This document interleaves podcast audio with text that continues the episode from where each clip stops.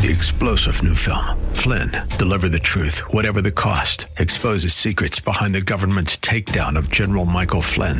Flynn knew what the intel world had been up to. He ordered the first audit of the use of contractors. This set off alarm bells. He told the truth. He was the most dangerous person for Donald Trump to hire. They had to get rid of Flynn. Flynn, deliver the truth, whatever the cost. Available now. Watch it today. Go to salemnow.com. Salemnow.com.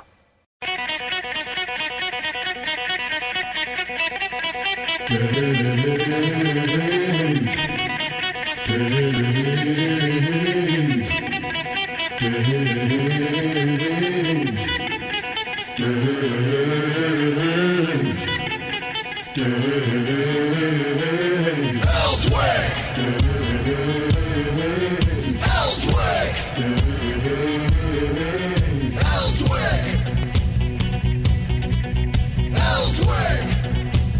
All right.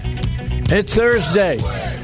We are definitely on the downside of this week and uh, moving into the weekend. Going to be a nice day today. Uh, going to be in the mid uh, upper 80s today.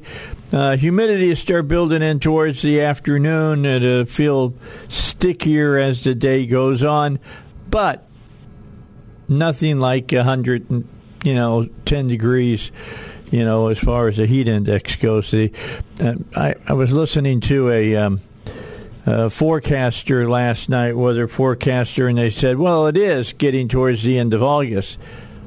Okay, so this is Arkansas. We could easily be in the hundreds again before uh, this this month is over, and, be, and by the middle of uh, September as well you got to know that uh, you know we've got Labor Day coming up in just a couple of weeks. That's going to be a three day weekend. I'm looking forward to that. Going to have to do something for that one. I think I may go up to uh, to Branson and catch a show or something up there. That'd be that'd be all right. Just get out of town for a little bit. I hope that uh, you're looking forward to a good day.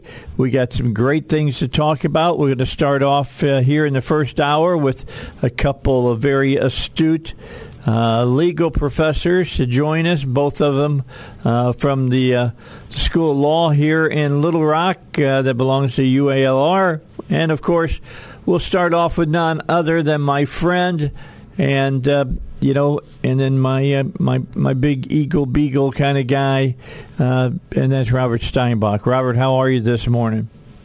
I'm doing well, my friend. How are you? I'm doing good. I'm doing good. I'm uh, I'm starting to feel human now. I've had a couple of cups of coffee, so I'm getting on with the uh, day. They were talking to me yesterday about doing coffee cups for the morning show uh, that uh, you know listeners could you know win and things of that nature. Said, "What do you want on them?" And I said, "Well, we want to put Dave Elswick show logo kind of thing on it. We want to do that, but."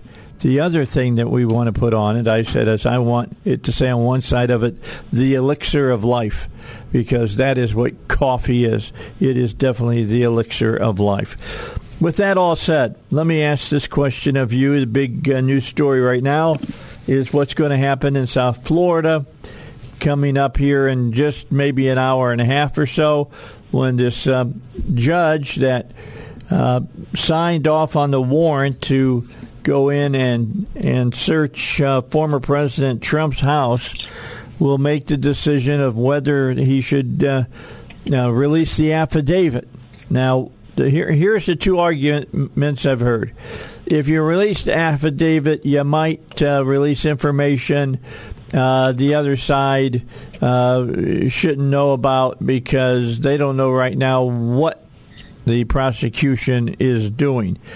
Uh, the other and that it's a it's a, such a unique uh, piece of of uh, legal going on right now. Then I hear from the other side, from uh, former Trump side, former President Trump side, that of course it's unique because you've never gone in and broke into a former president's house before.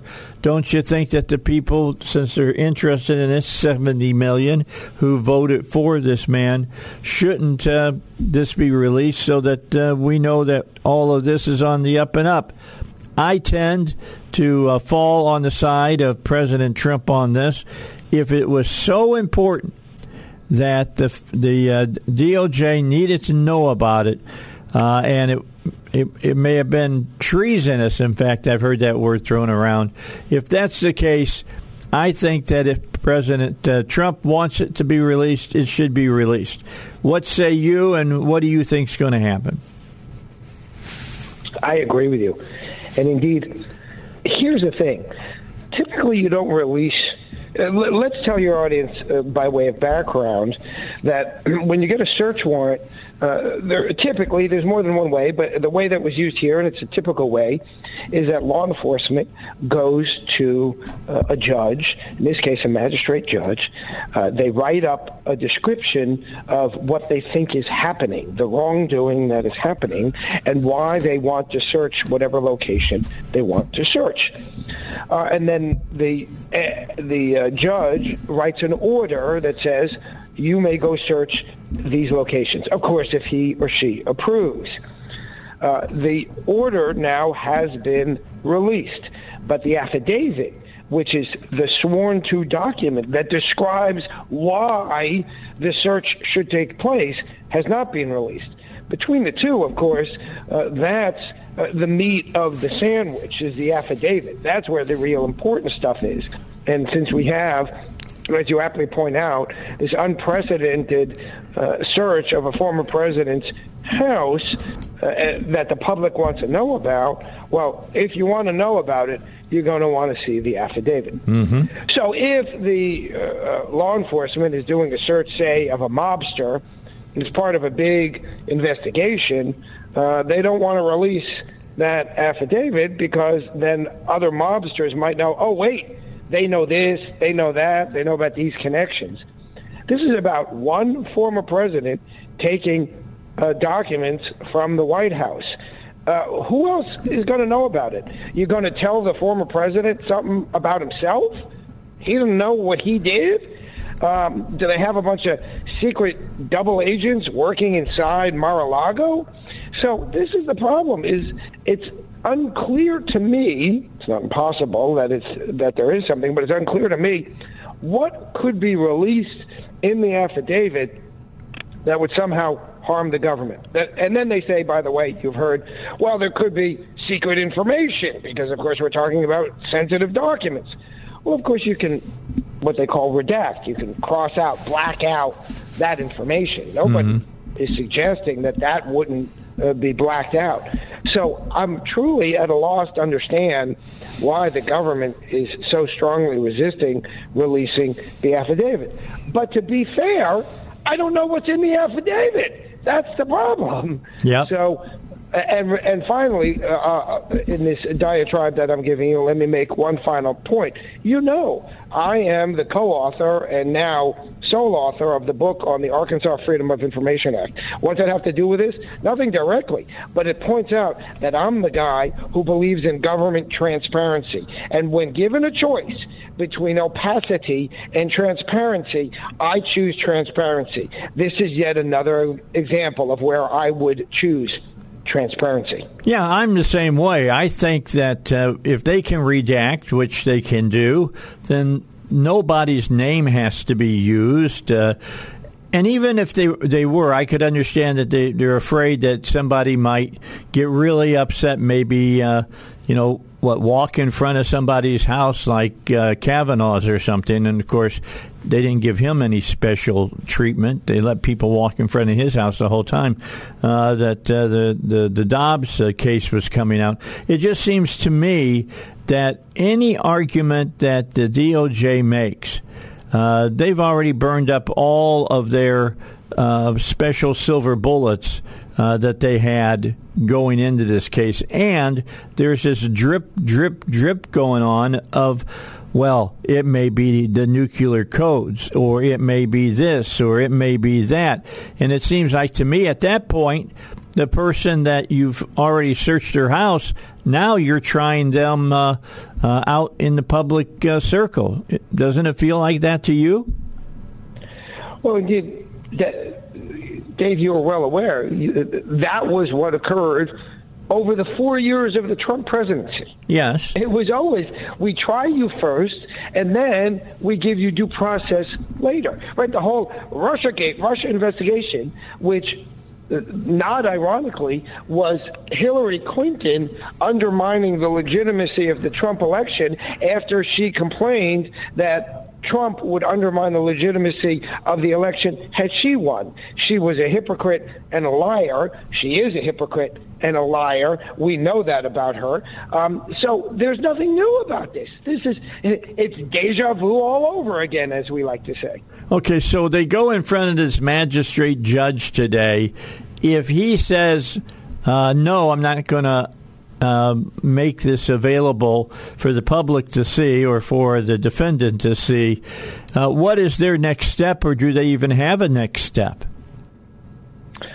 Uh, I suspect, like anything, that it could be appealed uh, to the next level court. That's the Circuit Court, the United States Court of Appeals um, uh, is also known as the circuit court because it's broken up into uh, 12 geographic regions plus one other, uh, and the, each of those separate regions are called circuits. Uh, so I presume it's appealable. I don't know of anything that's not appealable. Doesn't mean that you win, though, meaning there are some things that are appealable, but the burden is so high and the deference is so great to the trial judge uh, the district judge, in this case the magistrate judge, that uh, you wouldn't win. So that would theoretically be the next step, though. Yeah, it would seem to me that that becomes.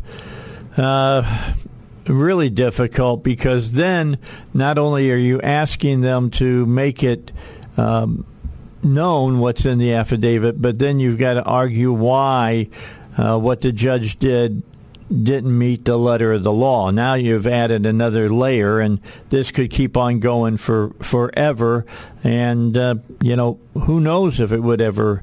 You know, the government is widely known not to move as quickly as uh, they should when it comes to things like this. They tend to use uh, these types of uh, this type of information, this type of it's not a trial yet, but uh, these these uh, you know. I don't know what we want to call this. I mean, where are we right now? What would be the, the, the proper term for this? Uh, uh, uh this is a, a pre-trial motion practice. Okay, I mean, yeah. I mean, this is a small piece of the whole whole thing. I mean, they've even said the DOJ has even said, well, this could compromise other, uh, you know, cases that we've got going. Well, what other cases? You haven't said anything about cases plural until just recently. So there's a lot of well, things going on that worries that's uh, worrying people about this. Indeed, uh, and that's the point that I raised a moment ago, which is this can compromise it. Why do you have uh, another ex-president that, whose house you're yeah. going to search? It, it's like the old joke: they have a guy applies for a job, and he got out of jail, and the employer says, "Well, I see that you were in jail for many years." Um, uh, and for a serious crime, why should we hire you? And the uh, would-be employee says, well, I went to jail for killing my mother. I've only had one mother. She's dead. So there's really nothing else to worry about. yeah, I can understand exactly what you're saying. All right, let's come back and uh, finish up our part of the talk today. I've also got your friend and my friend as well on. Josh is going to be on today. We're going to talk to him about this whole rigmarole that's going on about recreational marijuana. It's going to be on the ballot come in November, but will it really count? That's a question. So we'll talk and try to f- make some sense out of out of that as well. Let me remind everybody about ICU protection. You want great security at your home or at your business? Well, go with the company that, you know, does the security for Nuke One. I mean, I, I don't know about you, but I don't have, I may have a couple of solar panels, but I don't have no, uh, you know, nuke uh, producing electricity in my home. So I, I figure that if ICU can protect that, it can protect my house. I mean, I now have door and window sensors on every door and window I have uh, in uh, in my home. I also have a couple of cameras now that keep uh, the areas that you know are hard to see at, at any given time. I, I, can see those areas now, and at nighttime I can see them almost as clearly as I can during uh, during the daytime. And I've uh, you know got motion sensors, and then I have the uh, analytics that uh, ICU uh, protection gives me or warrants to me, which is true detection. It'll tell you if it's a person, an animal, a car, or just a gust of wind that's uh, triggering your security system, and then everything shows up on your smartphone. You're hooked up to the web, and then uh, something walks across, let's say your driveway, and you got a camera out there, it'll go on immediately and show you what's out there. It'll tip you right off to it. They can do that the same thing for you in your business as well. So get uh, great security. Whether it's your home or your business, call Billy Mack. He's the owner, and you'll love Billy Mack. He is such a nice guy. He'll give you his cell phone number, in fact, so that you can call him if you got any problems. 501 205 1333. I mean, seriously, what businesses have you gone to and the manager comes up and says, hey, by the way, I'll give you my cell phone number just in case you, you got a question.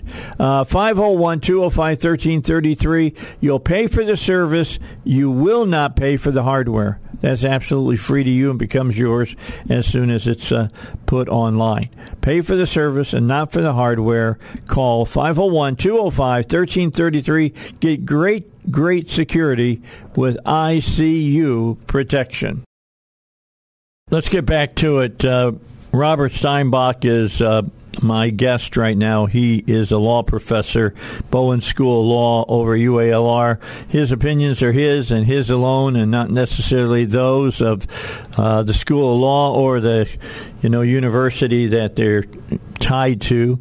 And uh, how do you think this is going to play out, Robert? Do you do you think that the judge goes with, you know, this is just like any other case, or does he say, you know, this is without without merit one of the biggest cases around.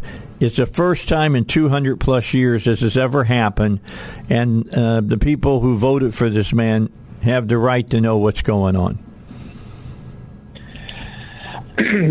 Government, unfortunately, judges uh, are have a, a lean towards doing what the government wants. Now, I say unfortunately because not that I think on the whole the government does something wrong. I, I say unfortunately because we see the image of Lady Justice, uh, the woman in the robe with the blindfold on holding the scales, and the notion there, of course, is that both sides get to put evidence or arguments on e- each side of the scale. Each has one side of the scale. And since Lady Justice is blindfolded, the determination should be made uh, without uh, considering who the person or the party is. But it's not always the case. To be clear, I was speaking yesterday to a friend of mine who's a judge, and he made the point that the single biggest threat to Americans' freedom is government. Not that he's against government. He works for the government. He's worked for the government for years.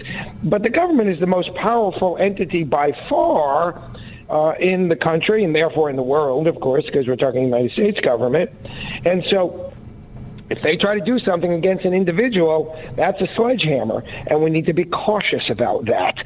Uh, but, like I say, on the whole, judges don't tend to feel that way.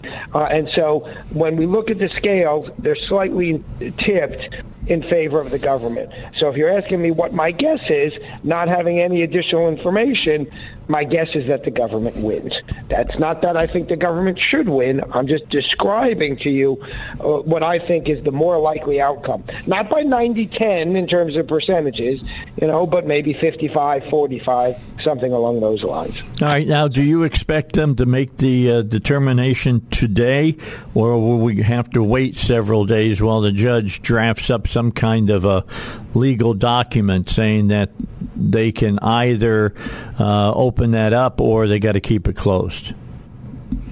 Yeah, I think the latter. I'll tell you by sort of a story analogy. as you know, I litigate. I'm a practicing lawyer in Arkansas. I have a Freedom of Information Act case for my client uh, in uh, trial court here in Little Rock. Uh, and we brought a number of claims against Sheriff Higgins for not releasing documents. After we brought the lawsuit, uh, but before we got to court, uh, Higgins showed up with all his documents. Needless to say, it's funny how that works, isn't it? By the yeah. way, Dave. Yeah, they've just right? decided. So, um, but by the way, I'll take it. I'll take it. That's what the law is designed to do. So we go into court, and the judge says, "Well, what's going on?" And we say, "Well, we got we got everything we asked for." And he said, "Well, okay. Well, then I'll dismiss the case." And he says to the other side, "Write up an, uh, um, an order for me." Unlike federal court, in state court, often the lawyers write up a draft of the order. I'm not a big fan of that process, but it's quite common. Um, so the other side writes up an order and it says, "Case dismissed." So I said to her, well, No. The whole point of writing up an order by the way, on a transparency case, is to be transparent about what the court is now doing. Right. Um, so you need to put some of the facts in. And by the way, here are the two key facts. One is you gave us the documents. Two, you did it after we sued. So um, the Higgins attorney said no, and so we wrote something to the court saying, "Hey, uh, this is what's going on." Uh, so yeah, the courts are supposed to write something up that provides transparency as to their own thinking, as to what they're doing, so that future litigants and the public in general, the bar, meaning attorneys, other judges, and the public in general, uh, all know what's going on. All right. So that's I, what I, I got to jump in. Take a break. We got to take a break. I'll talk to you on the other side. We'll talk to Josh Silverstein too about the marijuana case. All right, we're back with you. I want to remind you about what's going on with David Lucas Financial. They're going to help you uh, work on that nest egg you got. Uh, most economists will tell you, and people who uh, talk about building for retirement right now with the inflationary numbers that we have and things of that nature, are saying that you should have about 15% of uh, you know gold or silver or some other precious metal uh, included in your nest egg to protect it uh, from losing money and keep it up there where you still have uh, the amount of money that you thought you were going to have when you you know called it quits with work. And uh, David Lucas Financial can help you with all of that because they know the ins and outs of buying uh, precious metals. And I know I don't. I don't know. Maybe you do, but bottom line, they'll tell you whether you should get it in, in the metal, should you get it in a, a certificate, you know how how do you buy it how do you know you're getting a good price all of that can be learned through David Lucas Financial. You don't want to let 1970s style inflation destroy your retirement. So call David Lucas today, 501 222 3315. They work with one of the only regulated and licensed national wholesalers in the country. And what that means for you is that you get direct prices from a dealer that you can trust. To learn more about buying silver and gold, call 501 222 3315. That's 501 222 3315. Investment advisory services are offered through David Lucas Financial, an Arkansas registered investment advisor. All right, waiting in the in the wings on the on deck circle. Josh Silverstein is with us. He too is a law professor at the Bowen School of Law. His opinions are his and his alone, not necessarily those of the uh, School of Law nor the university to uh, which it belongs. And Josh, thanks for joining us today. I was uh, reading about this whole uh, debacle that was going on dealing with um, recreational marijuana in uh, Arkansas, and it's you know, I figured they were going to get the uh, uh, the signatures they needed. They they got quite a bit more than what they needed. They only counted up to what they did need and uh, okayed it, but they had close to two hundred thousand, and they needed under hundred thousand. And then um, you know the, uh, the election commission steps in and says, "Yeah, you got the signatures, but." What's in this law might cause problems with another law we got here in the state. At least this is how I'm kind of seeing what happened. And uh, they were going to throw it off the ballot. The people who are behind the, the initiative took it to the Arkansas Supreme Court. the Arkansas Supreme Court said, no, you can't throw it off the ballot. It's going on the ballot. However, that doesn't mean that it's going to become law because we might, uh, as we get into this, find out, yeah, we got a problem with this law. Josh, did I kind of encapsulate that pretty good? That was an excellent summary, and thanks for having me. You sure. got it exactly right. The Arkansas Supreme Court said, we know it takes a long time to get a ballot put together, and if we, you wait to prepare the ballots until after we've ruled on this proposed amendment, you won't have time to get them ready for the November election. So put it on the ballot and we'll issue our ruling down the line. And that ruling could be that the amendment is invalid in some way and so the votes don't count. Something similar happened a couple of election cycles ago with a tort reform amendment that was on the ballot and the Supreme Court struck it only about two weeks before the election. And so the votes just weren't counted under the Supreme Court order. Very good summary, Dave. All right, so here's my question then. Why doesn't the election commission get involved? Well, it's probably because of the way the law is written, but why don't they get involved earlier so that these people don't waste their time trying to get a piece of uh, legislation onto the Supreme uh, or onto the Constitution, and they know that they're going to throw it off because you can't, you know, you can't write up a law like they're trying to write up a law. That's 100% correct. The law is written to follow the process that we see that the commission decides everything. Did you get the signatures? Is your language appropriate? Is the title correct? They decide it all at once. But I think logic strongly supports the conclusion that you're proposing, that ballot titles and the language of amendments and, and legislation as well is also available through this process, that all of that be approved up front so people don't waste time gathering, as you noted, 200,000 signatures and then having it thrown off. The design of the system just doesn't make sense in terms of the order in which the steps happen. I mean, look, the, the the legislature puts it together about what you have to do to be able to get something on the ballot to to an initiative to change the constitution of the state. That's well and good, and then the people get to to vote on it. But what does it say to the people of the state that you get the necessary signatures and then somebody says, "Oh no, no, look at this little this this little part here, you know, on and this thing we're getting with THC too much THC in this law, not enough, and the people who are buying it for medicinal purposes, they won't know how much THC really is in this, so we can't put this on the ballot. And the people who signed this piece of uh, legislation, the people who have gone out and done it, and it's not cheap, it costs a lot of money to do this, get screwed in the end. I think that's right. Both the parties that are promoting proposed changes to the Constitution and legislation through this process, and then the people who will ultimately get to vote all miss out on an opportunity. Getting the language right for a proposed constitutional amendment isn't rocket science, but there's some complexity to it. it. If we go through a few steps to a process, it definitely can be done right every time.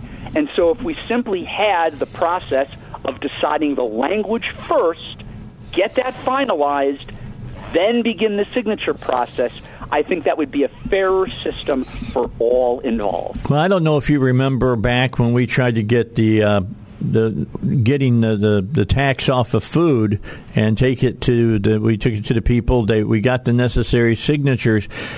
I can tell everybody now how much that ran uh, because most of the people that did this are dead now, except for me and Jacobs and a couple other people. Bottom line, we we spent over three hundred thousand dollars and and not uh, getting into how much time and effort we put into it to get all the necessary signatures and sitting down and correlating where all of the, the signatures came from and, and cross referencing and making sure they were on our end to make sure they were good before we took them to the Secretary of State. And then at that time, it was the Arkansas Attorney General that determined the ballot title. And at that time, that was uh, former Senator uh, Pryor uh, one of his earlier office uh, holdings, who determined that the first three times we put the title on, uh, it, it, wasn't good enough. It, he said that it it didn't clarify what was really in the in in this constitutional uh, amendment, basically. And uh, we said, well, then you write it. And by the time he got done writing it, you didn't know whether you were voting for the tax or against the tax. It seems to me it is a how do we put uh, the easiest way to put it it's it's political. And the people who want to see it get through uh, can help it get through. And people who don't want it to get through that are politically uh, motivated can stop it from getting through. Uh, is there a way of getting around all of that or is politics always going to be involved? I think politics will always be involved to some degree, but the proposal that you're implicitly recommending here would do a lot to facilitate the process. The title language and the other language of the amendment is more a question of form, and that can be resolved with a combination of an agency like the Election Commission and then appealing to the Supreme Court. The better way, though, would be to have the process before the agency, the commission, and the litigation all resolved before the uh, signature process begins. And you can think of the signature process as the substantive component, not the form, which is just getting the language right, but the substance. Is there really enough support from the people of Arkansas to put this before them on the ballot? And that's why we have the signature requirement. We don't want the ballot to be ludicrously complicated, have a million things on there that people as regular citizens living their lives don't have time to research every question. So we want only the few things the legislature can propose each cycle and those items or issues where there's really significant support and people could get the signatures. You get the signatures, we've already resolved the language, then the people should get to decide. All right, Josh Silverstein is our uh, guest. Again, he works over at the Bowen School of Law. Good friend of mine, good friend of Robert Steinbuch. I got to get a break in, Josh. When we come back, let's the three of us uh, have a little discussion here and uh, hear what Robert has to say. And then if you guys disagree, you can argue about it right here on the air. How's that sound? Sounds great. All right, we'll do that. It's the Dave Elswick Show. Don't forget about our good friends at PI Roofing. It's the only company that's ever been on top of my house. Only one. Well, now wait a second. I've got uh, leaf guard gutters. They were on top of my house. But the bottom line is to do work on my roof, it's only been PI Roofing. Joel Johnson and uh, his uh, his wife, uh, who are the owners of uh, PI Roofing, go out and get the best people to do the job. They test them before they ever get up on your roof. They make sure that they know and they've been trained to put uh, the roofs on the way uh, PI Roofing wants to do it. So you get that kind of professionalism. They work with your insurance company. They make sure that uh, you only go and pay what you absolutely have to pay to put the final roof on your home. Now, with the way the roofing products are and uh, the way that they do their job, uh, you put a roof on your your uh, house, you shouldn't have to put another one on during the whole time that you own your roof, unless something like happened up in Cabot where we had just a terrible hailstorm over uh, the winter of uh, last year. So PI Roofing, keep that name in mind. I'm going to give you the number that I call 501 707 3551 and they'll give you all of the all of their, their expertise just like they did me.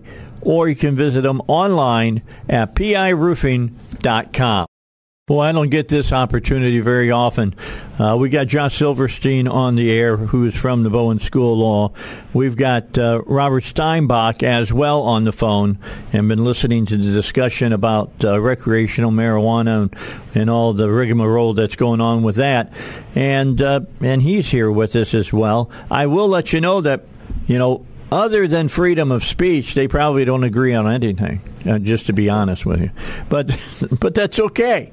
That's that's why we do this on, on my show and uh, and talk about this. Robert, you listened to what Josh had to say. What do you think about the what the, the way that they're treating this whole thing about uh, recreational marijuana?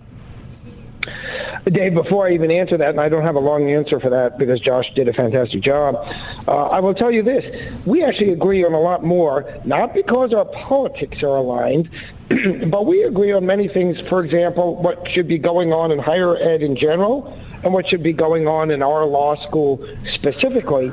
And what's interesting about that is, as you point out, I'm conservative.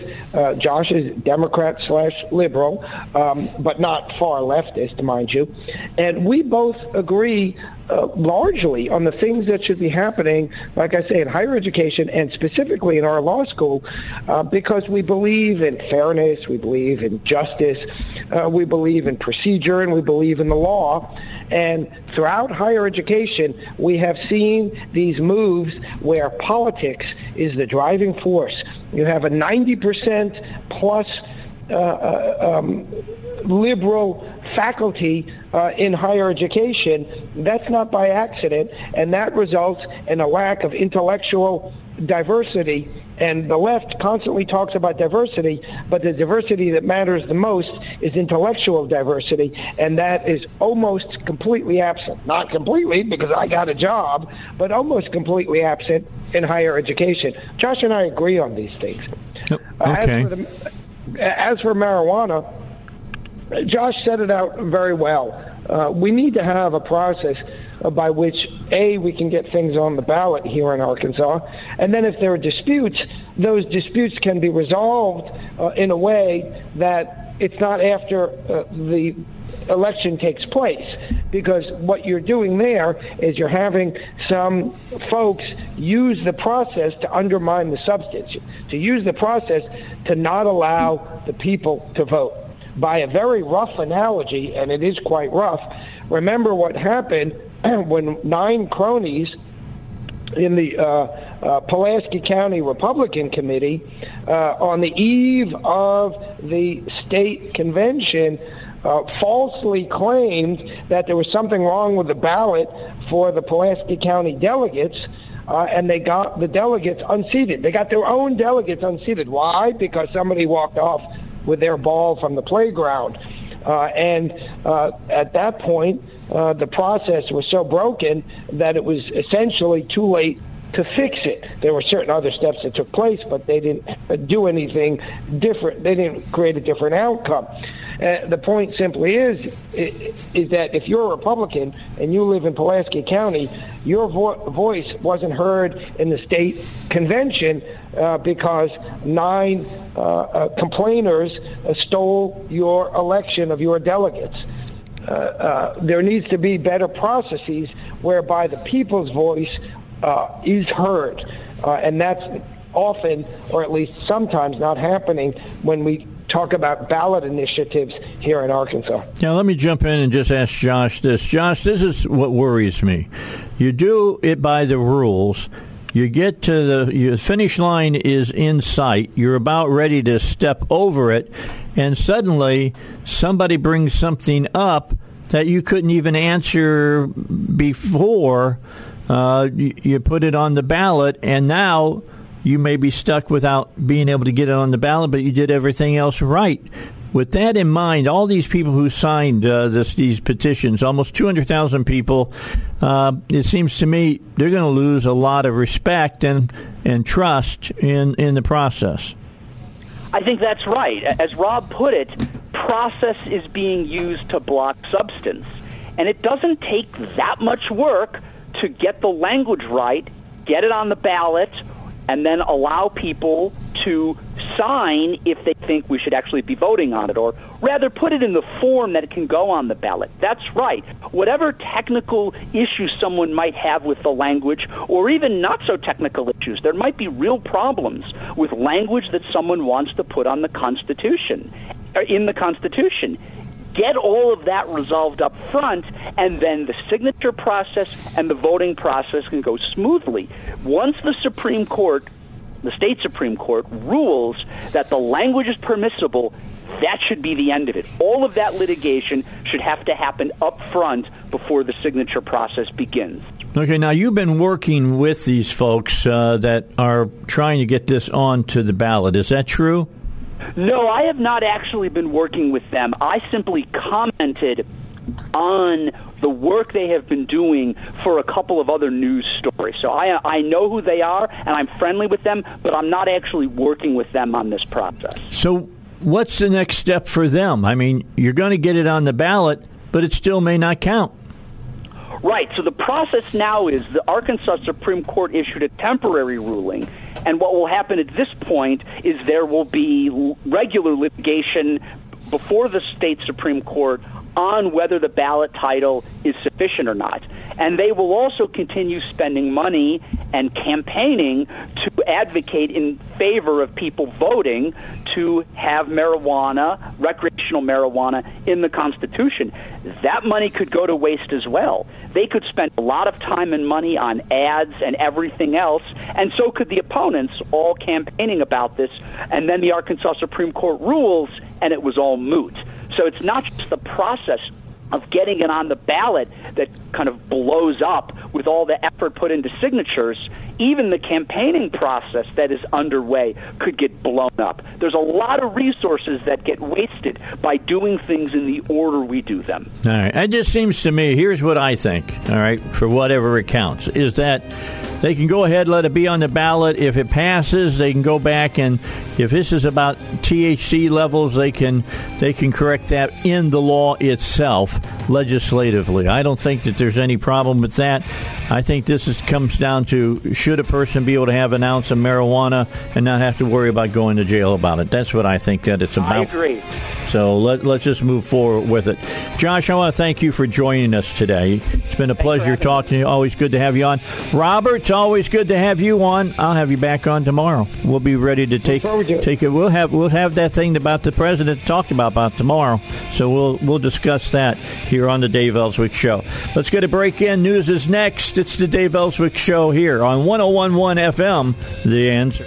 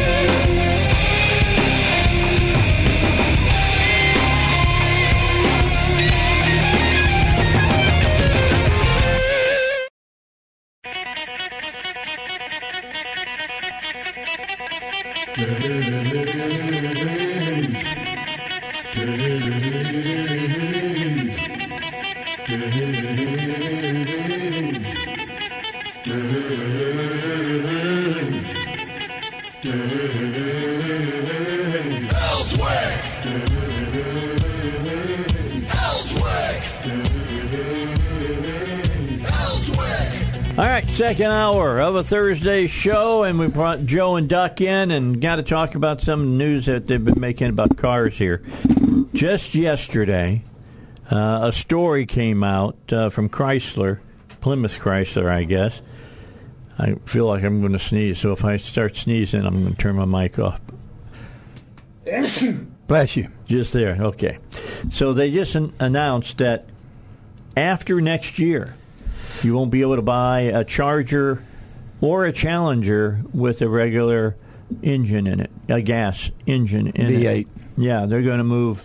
They're going to move to an electric uh, a motor uh, for it. It will have more horsepower than the Hellcat, which is probably one of the fastest cars on the road right now. I think I heard 1,100 horsepower. It'll get it. Yeah, it'll get up and go. I mean, that's going to throw you back in your seat because with an electric car, as soon as you step on the gas pedal, you're at full power. It gives you all the power that you got Instant available torque. to you. Yeah, it's ready to go. So my question is, you know, why did they even bring this up? They don't have to bring it up. I guess they're just not going to make. New Deal, Dave. Well, yeah, they're just not going to make gas engines for them any longer. Do you know? It's going to take forever. It's not going to like the next day. They're going to you know, people are going to quit buying gas engines. Well, in that particular case, they said they're going to quit making it. Yeah. those orders will go up very, very high at the end of the production line for the last ones. Well, I can imagine it's And a they be- collector's. that's correct. I was listening to a guy talk uh, last week when I was at home. Uh, this guy, he is a big tree hugger, big climate control deal, and kind of like Elon Musk. And this guy that was interviewing, he asked him. He said, "Okay, if if we all go to electric cars, we do away with all the gas." He said, "How are we going to support the electricity grid?" And he he looked at this guy and kind of turned his head sideways, and he said, "Well, I can explain to you something to you. I've been one of these people that's been griping about the climate." He said, "It don't matter what we do, the climate's going to change." It changed when it come to ice age, and it's changing now. And it don't matter how much we do away with carbon or anything, it's still going to change. And the guy asked him, he said, "So why are we shoving this down our throat?" And he said, "Because we can." And left it at that. Well, there's a lot of things that here in America and in uh, what I would have to say are the, the countries that have more money than they know basically what to do with. Uh, you know, they want to do something because they can do it. And uh, I heard another person put it kind of in a different way, you know, that people are of the opinion that they got to worry about something. And so they want to change it. So they, they got to worry. And, and that's basically what he said. He said, "We got to have something to get grants and spend, you know, spend money on." So this is why, you know, they're they're chasing all this. Yeah, it's gonna it's And- gonna be weird. I and mean, Dave, I don't want my air to look like China. No, You know, over China they don't ever see the sun because you know it's polluted so bad. it used to be that way in parts of the United States at one Exactly. time. I used to live in an area that it was that way. and I don't want it back that way. But but we got new technology. You know, all these uh, coal burning fire plants, you know, power plants, they got scrubbers that scrub the air before it releases. If you, I know there's one in Osceola that burns coal, and all you see coming out of the top of the machine is is steam. Well, yeah, they see the white smoke though. Most people see it and they think that's pollution, and it's not. and it and it dissipates. I mean, it, it can come out and it, it barely gets out of smokestack and then it dissipates and it's mm-hmm. gone. But you know, I asked you many times. We don't have enough electricity to supply our houses. You know, so how are we going to put tens of millions of electric cars on there every night at eight o'clock? We'll figure it out. That's what they'll tell you. they'll tell you we'll figure it out. Give us something else to worry about. but I bet you five dollars they don't have no rolling blackouts at their house when this all happens. Well, supposedly, supposedly. No, they'll turn a generator on. we'll burn we'll burn natural gas or we'll burn diesel fuel. yeah, they'll call down. They'll call down to the the power plant and say, start that other generator up. Well, it'll work like this. You go home, you plug your EV car in, and you have a brownout. So your house generator fires up, runs so you can charge your EV car. Mm-hmm. What's the house generator run on? Yeah, I see propane. Propane or diesel? Yeah. or natural gas. I mean, Yeah. you know, Or you're going to have your own little small hydrogen power cell. So you're you're you're you're you're burning that fuel to charge your EV car because your lights are out in your house. Go figure. I know. and this guy also said, I that- didn't say it was smart policy. I know. but this guy also said, Dave, he said, you know, look, the guy asked him, said, what is the best power plant that we could build? Nukes. And that's exactly what he said. He said they're clean burning. He said, yeah, we have waste, but he said you can power a whole country on a dump truck full of waste. So you know, he had pretty good answers, but but he did tell everybody. He said, "Look, I'm a climate changing person. Been this way my whole life." But he's come to the conclusion that the climate's going to change regardless what happens. Well, I kind of felt that way too. To be honest with you, that that uh, volcano that I don't know if you've seen the pictures of it on Yeah. the internet, and that was after it came up through over a mile of water. It was under under the the ocean, and it was an amazing sight to see it erupting. But uh, it spewed tons upon tons upon tons of matter uh, into the atmosphere Yep. up to 35 miles high. And there's nothing you can do about that.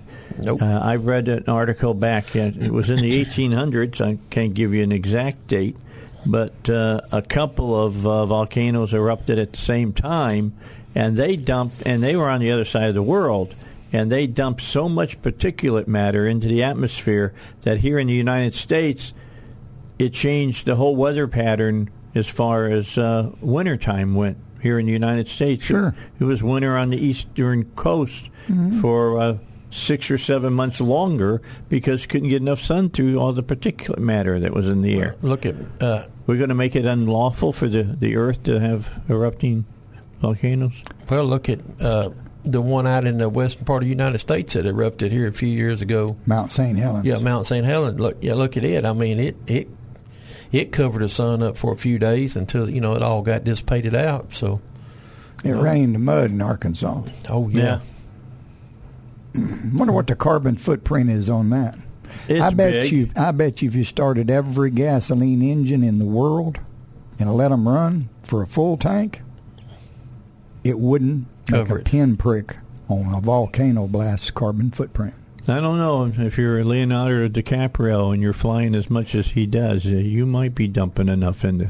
I'm just, No. I'm just kidding. All right, I know, I'm just kidding. I'm just saying that you know the the way they judge things and and calculate things. You're doing this, you're doing that, so you get charged this for this carbon footprint or that carbon footprint. Tell a volcano what it to do. Yeah.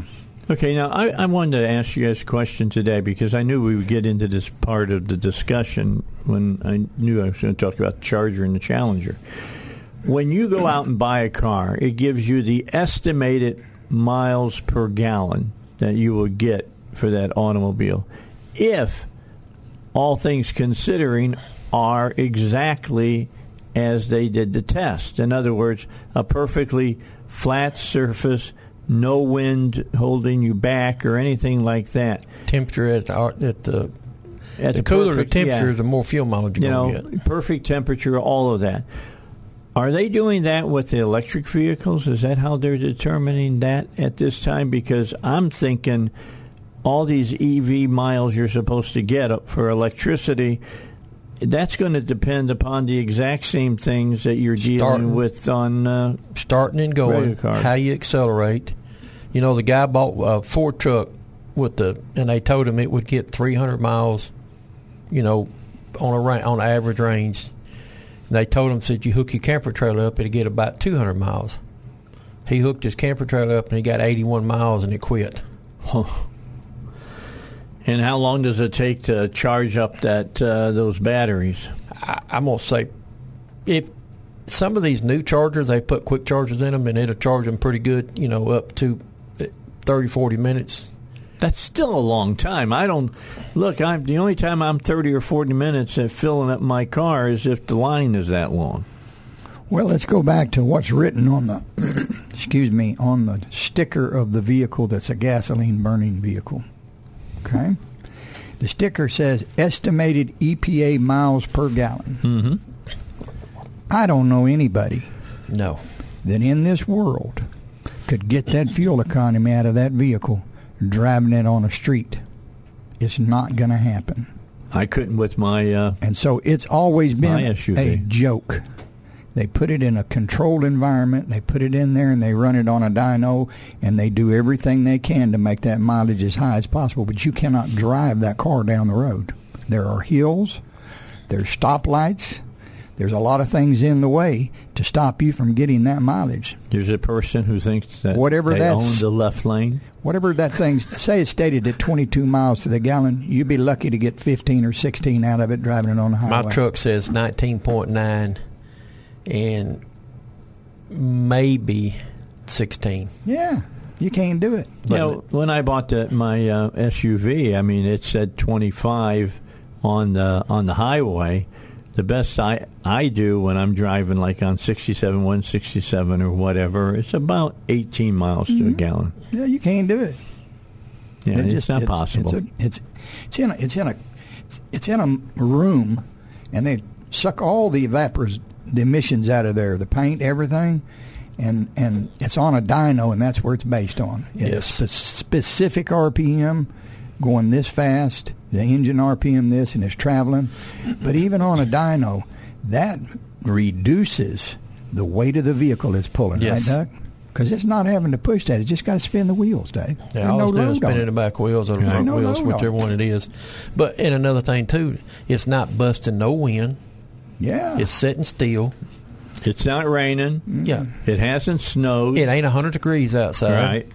You know, and, and uh, they do that strictly for the EPA. Yeah, for the cafe standards, Yeah. they got to meet. Yeah, absolutely. They do that strictly for the EPA. You know, and uh, and then- and they're never going to change it. I mean, you know, to where you get, you know, you. You know, you go out here and put it on the interstate, and you run up down the interstate. Yeah, you get one fuel mileage, but you get in town where you're stopping and going, you'll get a whole lot less. Yeah, that's why they've got two yeah, in town. numbers and- for you in in, uh, in the city and on you know the interstate or whatever. well, it That's would be why they do highway mileage and and then and in city. Yeah, yeah, but you, you're never going to meet one, either one of them. You can't do understand. it. Yeah, I it's not gonna understand. I Ashley gotcha. bought her a new BMW. Comes with electric seats. I mean, it comes with the heated and cooled seats. If she wants the heated and cool seats to turn on, she has to pay them eighteen dollars and ninety five cents a month. Yes, it's something new they're coming out with. All right. Well, we'll talk about that and hear the rest of that story when Mm-hmm. we come back here on the Dave Elswick Show. Joe and Duck are around. They uh, own uh, Bumper to Bumper Certified Service Centers. It's Duck's Garage, Joe's Garage. We're going to talk about that because I hadn't heard that one yet. 20 minutes after 7. Don't forget about East End Towing. Uh, they belong to the Arkansas Tow and uh, Recovery Board. They're licensed and insured with their tow operation, and every one of their trucks is permitted. Uh, with that in mind, they know all about private property tows, public property tows, uh, you know, how to keep your car out of the impound yard and making sure that they get called instead of somebody you don't even know what they do when they tow your car. So uh, keep this number in your phone 501 888 8849. 501 888 8849. Use the uh, tow facility that understands all the laws and all of the circumstances and situations you could find yourself in. That's East End Towing. All right, back with you here on the Dave Elswick Show. Another question just came up here as we were talking. That is, you know, what's the char? What's cost to recharge your your car, for instance? At let's say you're staying at Walmart. You know, you you stop and the, you know, you you need to to recharge. So what what do you, what do you do? Uh, so we, I'm I'm finding out that. I'm Put your credit card out. in the machine and you plug it in, put it in there, and you buy a certain amount of time on that machine. And that's what you're looking up, Dave, is to see what that cost is for that. Yeah, that's what I'm Yeah, and it's looking got to it's got to you know be bought by the minute or something another Sure. to do it. By how much voltage you've used, kilowatts, whatever, you know. So. All right. It says, uh, this is from Kelley Blue Book. Says, how much does it cost to charge an electric car? And if you're looking at an electric car versus a gas car, doing some upfront research or on charging compared with gas costs will help you make an informed decision. To answer the question of costs, we enlisted the help of John Voelcker, a longtime automotive journalist and industry analyst who specializes in electric vehicles. He's heard every argument made for and against electric vehicle ownership, including recharging costs compared to traditional refueling. Says, don't sweat it. The math involved is pretty simple. For the most accurate estimate, it helps if you have a recent electric bill for reference. You'll want to calculate the amount you pay for electricity in a given month. Then we'll provide examples so you can determine how much you spend on each kilowatt hour of electricity used. That's what they say for home charging. Find your electric bill, divide the number of kilowatt hours you used into the bottom line dollar total. That'll give you the price you paid per kilowatt. According to the U.S. Energy Information Administration, the average U.S. household pays nearly 14 cents per kilowatt hour. Let's apply that rate to a typical electric car. This example does not take into consideration any discounts provided by your utility. A conservative rule of thumb is you use an electric car and you get three to four miles per kilowatt hour. So divide the total miles you drive each month uh, by three to get the kilowatt hours you would use monthly. Multiply that number to your cost per kilowatt hour. The m- dollar amount you get will most likely be lower than what you pay each month to buy gasoline. Put it in perspective, let's give an example. Let's say you drive about 1,183 miles per month. Americans drive an average of about 14,200 miles a year. For an EV, you will use about 394 kilowatt hours in that time frame. Using the U.S. household average from January 2022 of nearly 14 cents per kilowatt hour, it would cost about $55 per month to charge an electric car. That's what they say. But what we're wondering, how much does it cost if you're out at Walmart or you're traveling, you stop by the motel, and uh, Mm-hmm. you're charging up there? Uh, I'm just looking here, and I, I'm not seeing that they've got that. That's just talking about if you're doing it at home. Um, then, then you can have level two and faster charging, which will make the cost of Quick charge, they call of it. doing that to it- it more expensive. So there's a lot of research that you got to do before you know that answer that we're talking about. Yep. Just so you know, it's not as easy as just plugging in your car. Yeah. It's going. Somebody's got to make all that stuff up uh, as far as what it's going to cost. Although there's a lot of people on the left who believe the government will pay it and it's free. Uh, No, not not- not the way it works, folks. I'm sorry to tell you that it is not the way it works. So anyway, enough about electric cars. It's going to happen. Sure. They're going to force us into it. That's what they're doing right now. They're getting you used to paying an exorbitant amount by messing with the market. Mm-hmm. They're doing that now. So just keep that in mind. Yeah, gas is down right now, but you wait that to November. Oh, They're going to jack it back up. well, that's that's if the the Republicans don't win the uh, the House Yeah. and the Senate. If they win the House and the Senate, it probably will come somewhat down. Although, got to get the president, got to get his buy-in as well, and he'll want something for that. That's what they call Yeah, we're getting 87,000 IRS agents now. We won't even get into that.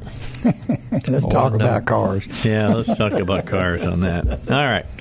Let's start off with uh, Cindy. yeah. Cindy's got a 2000 Chevy Silverado. Says it's a 2500, uh, eight cylinder, six liter. Says I got AC problems with staying cool. Cools for a while, then doesn't. Uh, when we turn the AC off for a while, then back on, it will cool again for a short time. AC has been fully charged and fan clutch has been replaced. It's freezing up. Well, that's a possibility. You know, it would like it would be nice to know if if if we could get this, you know, some gauge readings on that when it's, you know, but you know, it's a it's a 2000 model, so it's only thing it's got on it as far as as far as uh, pressure sensor stuff's got a high pressure pop off on it, and then a couple other things. But uh, most of the time, when you see them do that right there. i- If, if this was driving down the road, it would help us, or if it was sitting still, it would help us too, wouldn't it? Yep. But- All right. You know? I'm going to hold your thoughts. Okay. We'll finish answering that question when we get back. We have Bill O'Reilly we got to listen to and find out what he wants to talk about. Then we'll come back and talk about AC a little bit, like when it's 103 degrees out. I had this discussion with my wife just yesterday. All right, so we were talking with Joe, and uh, he was doing some answering about some different things. We're going to let him pick up there. Then I want to talk a little bit about um, AC as far as uh, keeping it really cool in your car. I, ju- I guess a little pre statement here. If it's 103 out regular temperature, and it really feels like it's like 112 or 114 degrees, don't expect your air conditioner to keep your car feeling like it's 65 degrees inside. No, it's not going to do it. It's using that ambient air outside to cool the engine and your AC condenser and all that, which changes your head pressures on your AC. And uh, I- you know it's it's doing all it can. Plus, you got to understand you're riding around in a vehicle that's full of glass. Yeah. And the sun, most of the time when it's 100 and something degrees outside, is full sunshine all the time. Yes. So every piece in that car is getting magnified a little bit from the inside through the glass with the sun shining on it, right, Doug? Exactly, and and and everything of that car is red hot. I mean, you touch the outside of that car, it's. I mean, it, it almost burned you when it's that hot. And, Almost. It will burn well, you. yeah, but you know, and and so it's. And the air conditioner designed to cool when it gets into the 70, 75 to 80 degree is how they're designed. So when it gets at 110, 112 degrees outside, it's struggling. Like Joe said, it's struggling to keep you cool. I mean, it'll keep you cool, but it ain't going to keep you cold. You know, you, you, it, let's just talk about Freon for a minute. AC pressures. If it's 85 degrees outside with a 134A system on average vehicle, the head pressure on it's going to be around 175 to 225 mm-hmm. on the high side. The low side is going to be around 38 to 42. Yep. When it gets 100 degrees outside, the same AC system, same car, same everything in the shade, those pressures are going to be on the high side somewhere around 300 to 325 to 350. Yep. On the low side, it's going to push it up around 45 to 50. So your efficiency of your air conditioning goes down just because the ambient temp, and it's using that ambient temp air to cool the condensing unit. If you can't get the condensing unit cooler because that cools the freon off before it goes through the expansion valve or the uh, orifice tube, whatever it takes to make that freon spew. It's like a water hose. You hold your finger over the end of it and you make the uh, water spray. That's all an AC unit does. Freon is not cold until it goes through a small hole and comes out as a mist on the other side. Yeah, and it's going through a hole that's the size of a very small drill bit. Yeah. I mean, very small drill bit, and so it's forcing it through there, and that's what cool. You know, but Joe, nowadays these cars don't hold near the freon they used to. One, two, three, four YF. No, holds about half what a regular 134A system would. Where it hold two pounds, it might hold 14 to 16 ounces now. Yeah, at the very most, and if you take one that gets a couple ounces low, It's going to create a problem. And you're not. I mean, you're you're really making it work hard and struggle. And if you and if it's gone down and and uh, how much uh, freon is there, find the leak. Yeah, because it's expensive nowadays. There's a leak somewhere because it it doesn't destroy itself nor create itself. So That's correct. Yeah, it, That's it's why gonna out. somewhere. That's why when we were talking about Cindy's truck, working for a little bit and then quitting, working for a little bit and then quitting. You know, she's got a new fan clutch on it. She says says it's fully charged. I don't know how they charged it the way we do it. Me and Duck do. We have a machine and there's a uh, factory sticker on it. Tells you how much supposed to be in it, whether it's a single unit air or a dual unit, which is air in the back or the front. But either way, when you when we charge one up, we weigh the freon in through the recovery machine to put Yes. the exact amount in there. And you can be just like Doug said, you can be a few ounces low, okay? And it'll affect how well that operates. But the being the fact that she says it quits blowing cold at all tells me it's probably tripped out on the high pressure. Yep. Now, it's got a new fan clutch on it. But what condition is the fan shroud in? Is, Yeah, is or- it or is it stopped up on the front? Or what condition is is uh, c- uh, the evaporator core inside? Is it stopped Yeah, up? That's correct. Is, You know, is the and if it's not getting enough air across it, it's going to freeze up. Yep. So what you're telling me is there's a lot more to this than just Meets the eye. yeah, and it goes along with if you've been doing stuff like this, you know what to do. Well, you know, he said it's fully charged. Was it leaking? Was it low? If it, if it's low on Freon, it's hundred percent leaking, right, Doug? Exactly. You don't use it up. You don't wear it out. It has to be contained. Yeah. And a lot of times we put dye in the system to find those slow leaks, don't we? Yep. Uh, I even suck it out now. I've got a nitrogen machine that that I'll Pressure it up. Mm-hmm. pressure it up to 350 pounds, and you know, and you can find it when you pressure it up that high. You'll you'll find your leak.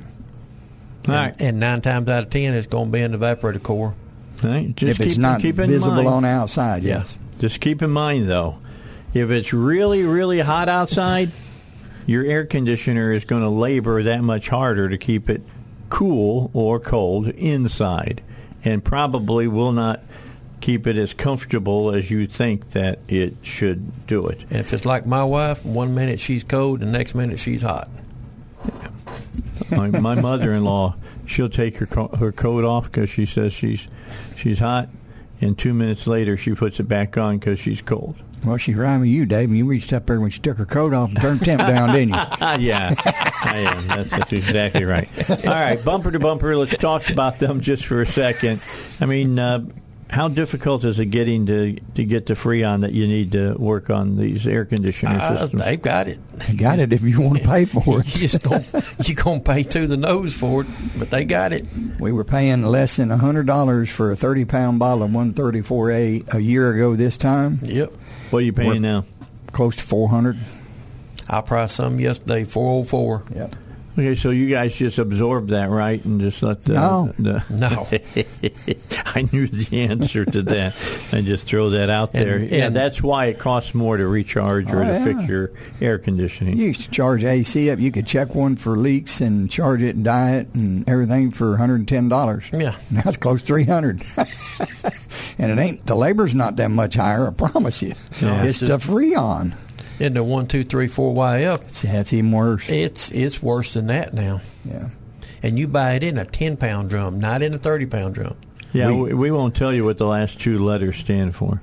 Well, anybody with one eye and a half cents figure that out. But that Freon right there is by the ounce. If you had 14 ounce system, and right now, what do you charge an ounce for it, Duck? Twelve dollars. Uh, eleven eighty nine, I think it is. That's it. An ounce. Let's just base it. If it was ten dollars an ounce and you had one pound in there, that's sixteen ounces. That's hundred and sixty dollars just for the Freon. Yep. Well, that's almost as much as a T-bone. Yeah. Yeah. A good T bone. I say. All right. So just keep that all in mind and, and know that it's not that they're trying to take you to the cleaners or anything. Prices have gone up. It is called inflation for a reason. Well, let's go back to the Freon. Duck knows how many jugs of Freon he's going to need a year, okay? Yeah. I know how many I'm going to need at the shop. But if you say, all right, I can get by this year with 20 jugs, all right, and January and February comes along and you say, I want to buy this at a bargain. Even if you could buy 134A for $300 a jug, you need 20 jugs. You have to invest $6,000 before the AC season ever gets here. and it takes me about eighteen to twenty jugs a year, a summer. That's just to get me through the summer. That don't include me what little bit we do in the wintertime too. Yeah. There's a lot of repairs on trucks and cars and and and that require discharging the AC to make a repair. You pull the motor out of it, it's got to go down. If you have to take the front end off and remove the AC condenser, put a camshaft in, the Freon's got to come out of it. So there's a lot that goes on during the winter that's not AC related, but has to be done because it's part of the job process. Yeah. All right. We're going to let Joe and Duck come back again after a break. We get our final break in. Uh, we're going to tell you about the travelers as we go into this break as well, see how they did last night. Then Karen's got a 1995 Dodge Ram, a 1500, eight cylinder, 5.9 liter engine in it, and it's pulling to the left. And it seems to be the brakes. They'll tell you what they suggest that she gets done to her uh, her truck. 745. Let's find out what's happened with the Travs. I got to vent my spleen for a second. Duck just said something to me, and I, I got to vent my spleen. I appreciate that the state is out patching up the highways and getting them look good. And I got to let you know that, that uh, Highway 5 looks good, going uh, all the way up past my house, basically, and all the way back to 89. And now they're getting ready to do 89 down to, you know, Second Street or whatever. But if you're going to blacktop it, could you please stripe it correctly? Well, I'm telling you. First of all, it looks like a drunk did it. Yeah. I mean, seriously, it does. It looks like a drunk did it. And secondly, I know that it costs to do that, but a white line should be longer than four inches long. Well, some of them are temporary, I think, Dave. But Yeah. Even some of the permanent ones they got from like 89 north towards my house. Yeah. It, it's it's it's decent striping, but it ain't right. No, it's, It- it's not. It looks weird. They've been overlaying 30 from about Texas Roadhouse all the way to the Geyer Springs. They're they're they're doing the shoulder, right shoulder now, and they'll be through with it. Then they're going to turn around, and come back the other way, the same distance. But uh, um, Redstone's doing all the paving and everything, and they've got one spot that the asphalt didn't hold and it's coming up on the outside lane. Yeah, you got you got to watch it when you come down through there. They overlaid it with about three inches. It looked like it's good and smooth, looks good, and it's kind of like you, Dave. Whoever striped it, the next to the wall, it, they they must have been drunk. Next to morning. what wall? They didn't do anything next to a wall. They they did not stripe on the outside of that road now. And you can when it's dark out, you can't see where the road ends and and the road begins. You can be off that road in no time and not know it. yeah, well, Well, you'll know it. I mean, it won't be smooth. it won't be a smooth ride, that's for sure. I don't I don't know if they're waiting right there at the 89.5 crossing to straighten that up. Or Yeah, not, oh, but- Lord. Well, that's a mess right there. It looks horrible. But anyway, I guess we'll have to wait and see. But yeah, I think they could do a lot better on their striping job than what they do. I mean, I know you drove in mm-hmm. yesterday and it was raining. Mm-hmm. You couldn't Hard hardly see. see. where the road was. I know. It was terrible. Yeah. It really was terrible. You know, and, and I like if I can see where the road is, I promise you I'll stay in my lane. You stay between the lines, That's but right. you need some lines. Yeah, if there's no lines, I don't know where I am out on that Trying road. to tell me you have trouble keeping between So- the ditches, Dave. Yeah. so this, this is the way the conversation will go. Okay, police pulls you over. So you know why I stopped you? So you're weaving all over the road, and you roll window down. You say, "Yeah, because I'm following the lines." That's about the truth. it is about the truth. All right, Karen's got a 95 Dodge Ram 1500. It's an eight cylinder, 5.9 liter engine. Says it pulls hard to the left when I'm braking. Have replaced both uh, brake calipers, both rear wheel cylinders, master cylinder correctly bled of air before installation. Track bar and steering linkage are in correct alignment. No leaks found anywhere in the brake lines, but keep bleeding air from the system. I've bled it five or six times in the last three months. I'm unsure what I need to do next. My suggestion: take it to a bumper-to-bumper certified service center. that would be the fix for it. There's Yeah. two things in question here, right, Doc?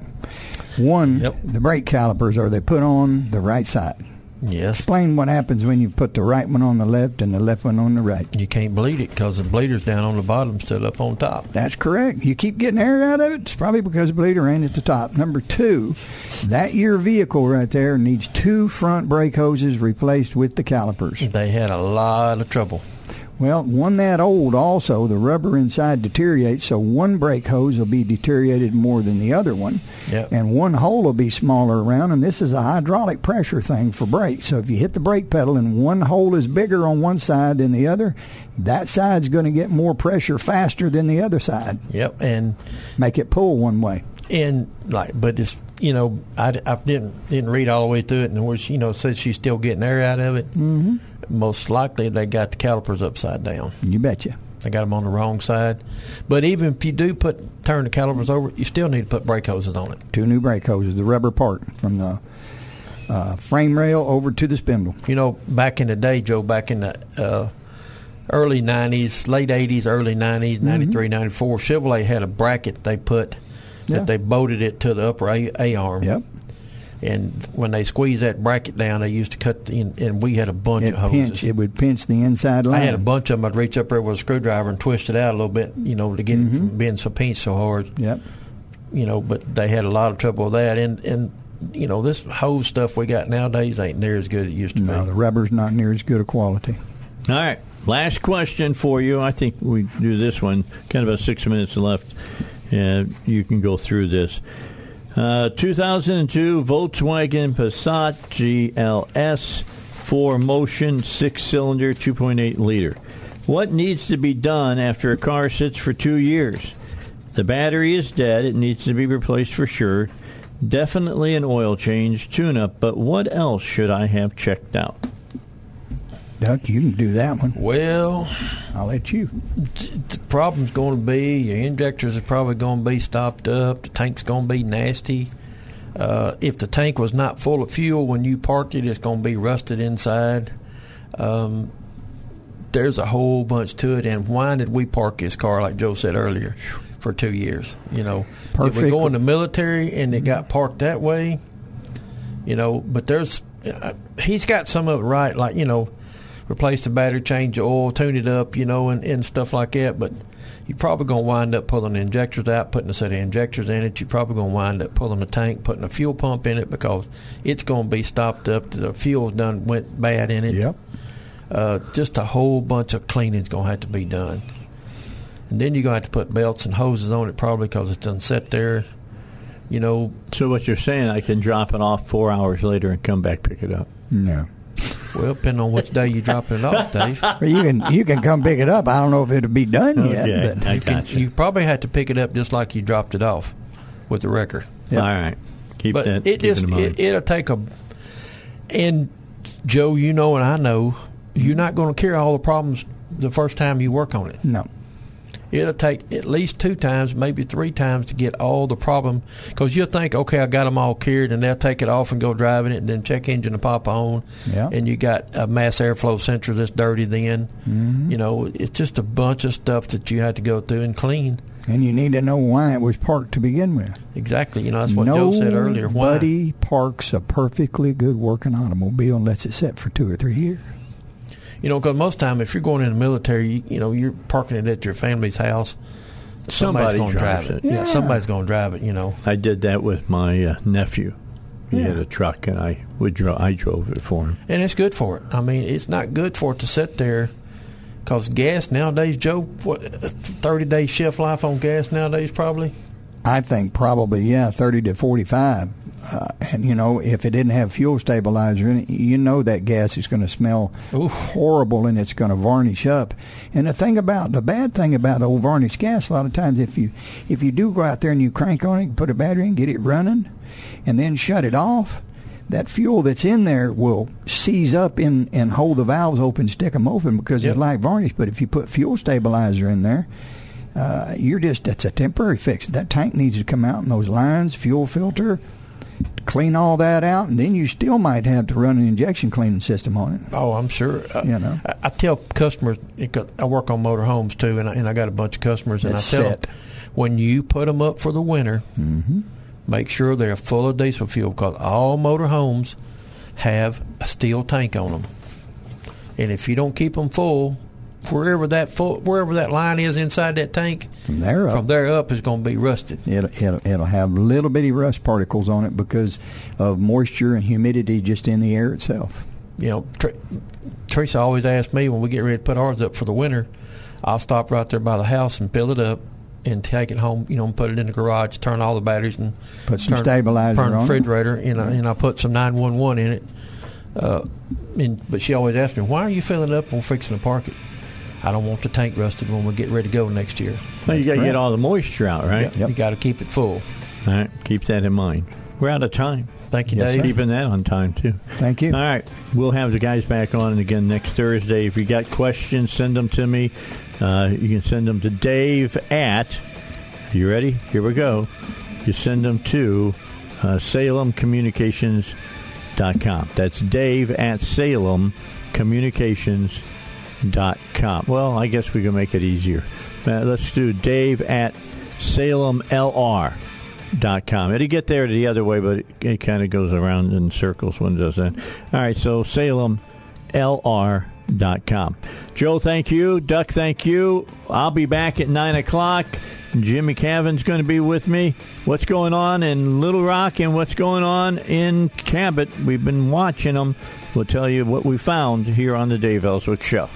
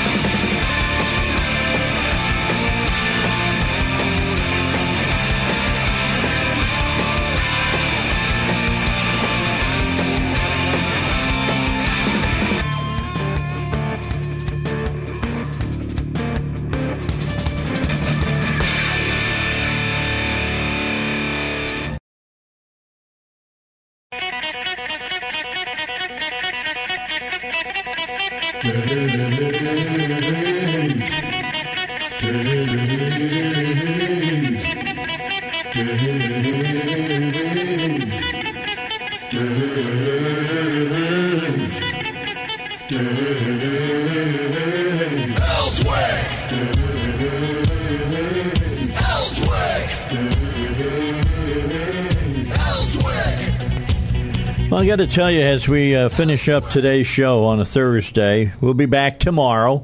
Uh, we'll start with Robert uh, Steinbuch and Chris Corbett, and uh, I've I've got my uh, I've got some uh, questions in for some people to join me at nine o'clock. Uh, to talk about movies uh, tomorrow, about what's coming up in the fall, and then I think Matt Smith will be with us at uh, nine thirty-five. So Friday shows are kind of geared towards the weekend, uh, things that you might want to go see or or or hear or whatever. So we're going to do that again tomorrow.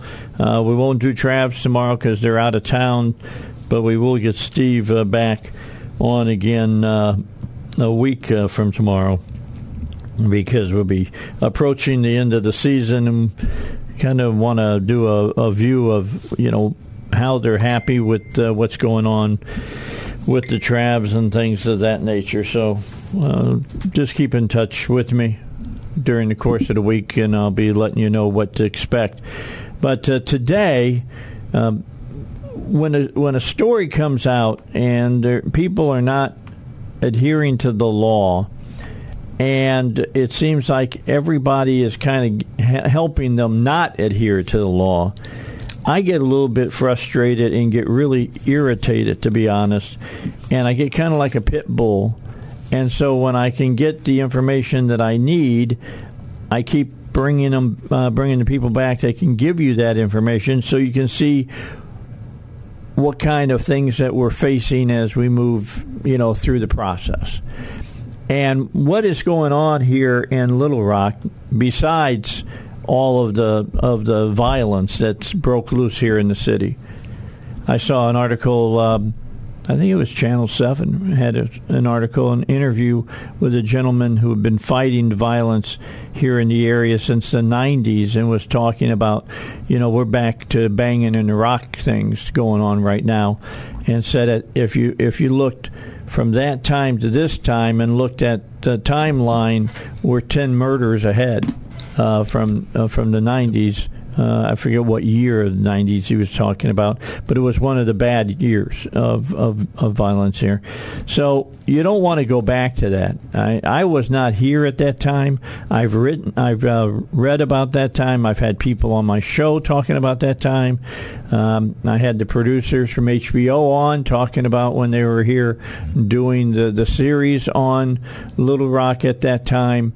And the bottom line, you don't want to go back to it but that's what you're going back to because it's starting to raise its ugly head again. And part of the reason I do believe, though it's not talked about all that much, is um, a lot of those people that went to jail during the 90s, a lot of them uh, got out.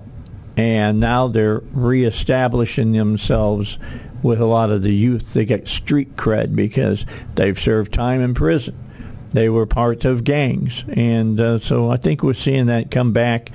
Um, I'm going to see if I can get the police chief to come on and talk, maybe bring his gang task force people on. But when you got to call in the state police and you get to call in the sheriffs around the, the area, and because you need help, well, you got two problems. One, whatever you're doing with your own police staff is not enough, and uh, you need more people. And the, the the mayor's not putting those people in place. And then secondly, uh, you know, you just got to. You, you don't want to go back. They say they don't want to go back to the old ways of, of of doing that. Well, you know, when they were having those problems and they went in and made the changes and they got tougher on crime, guess what happened? It went down and then it went away basically. And it, and Little Rock was a safe place to to um, to live again.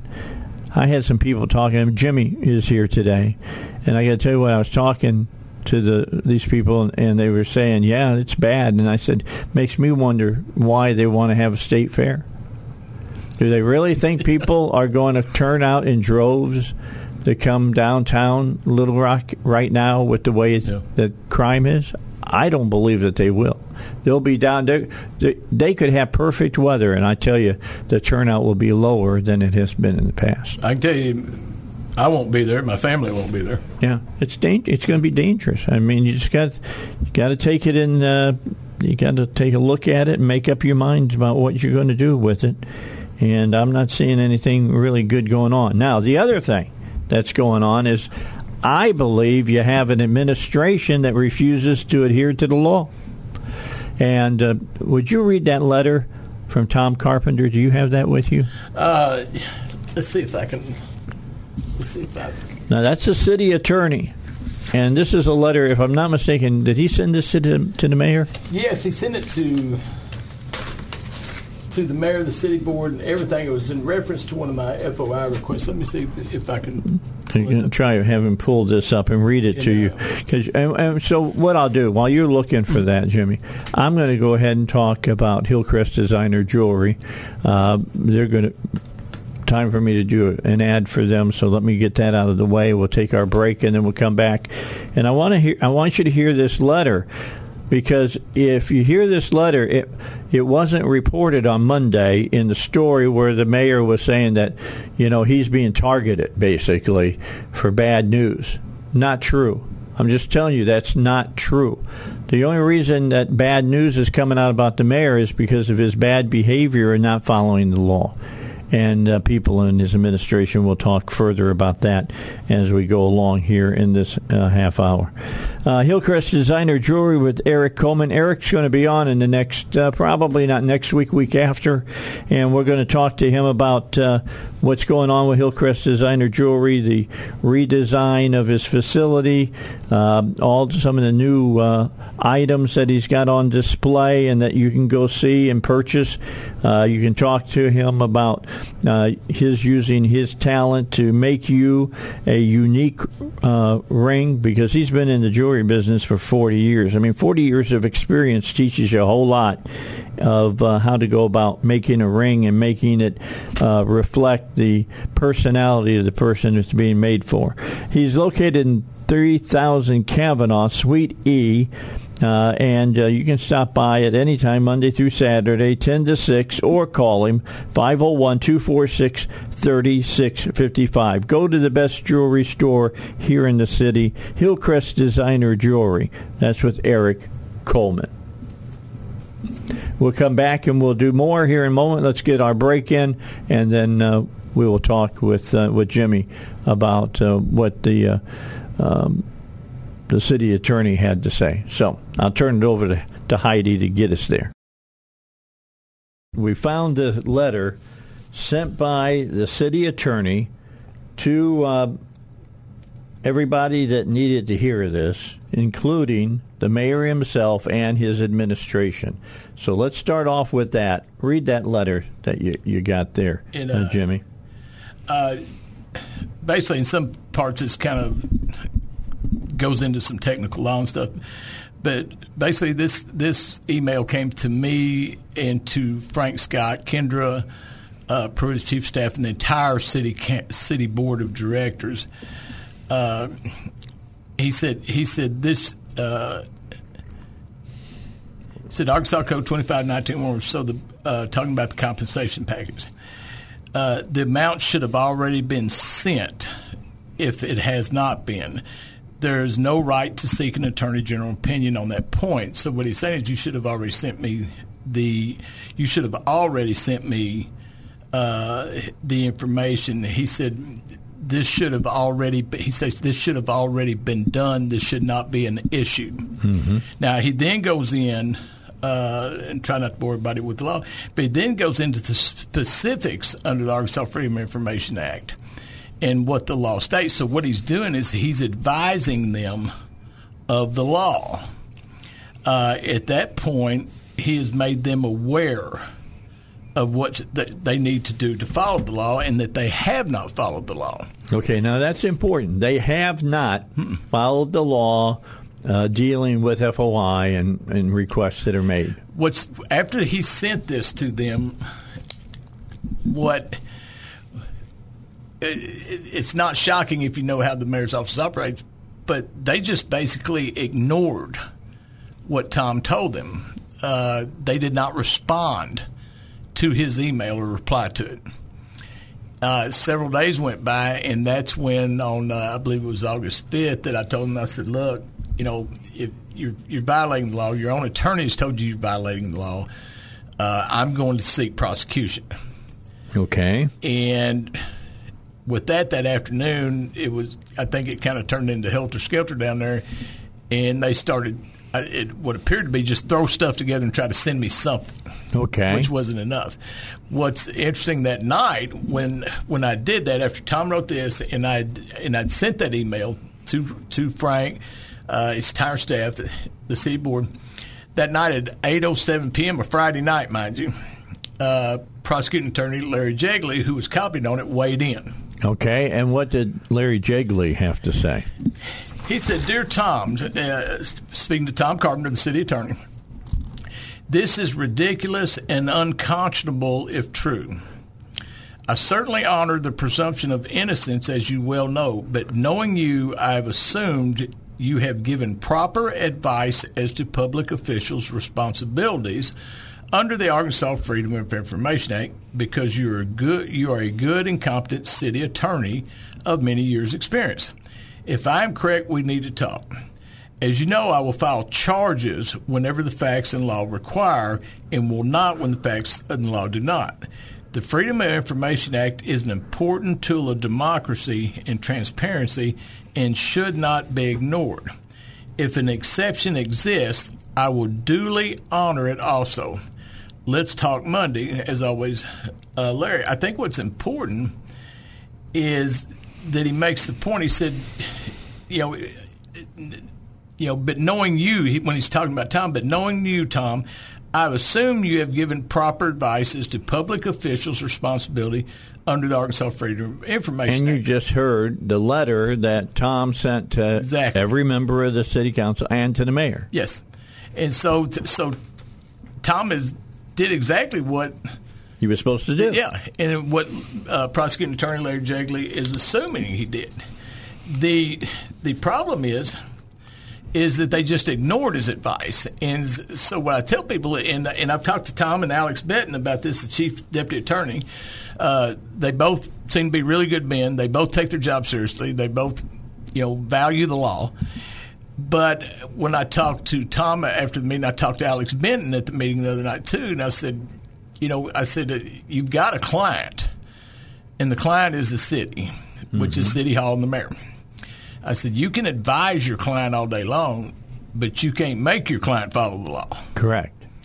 And now the problem with runs into that they have advised their client of law. At this point, their their their client is not only negligent in not following law; they're willfully negligent.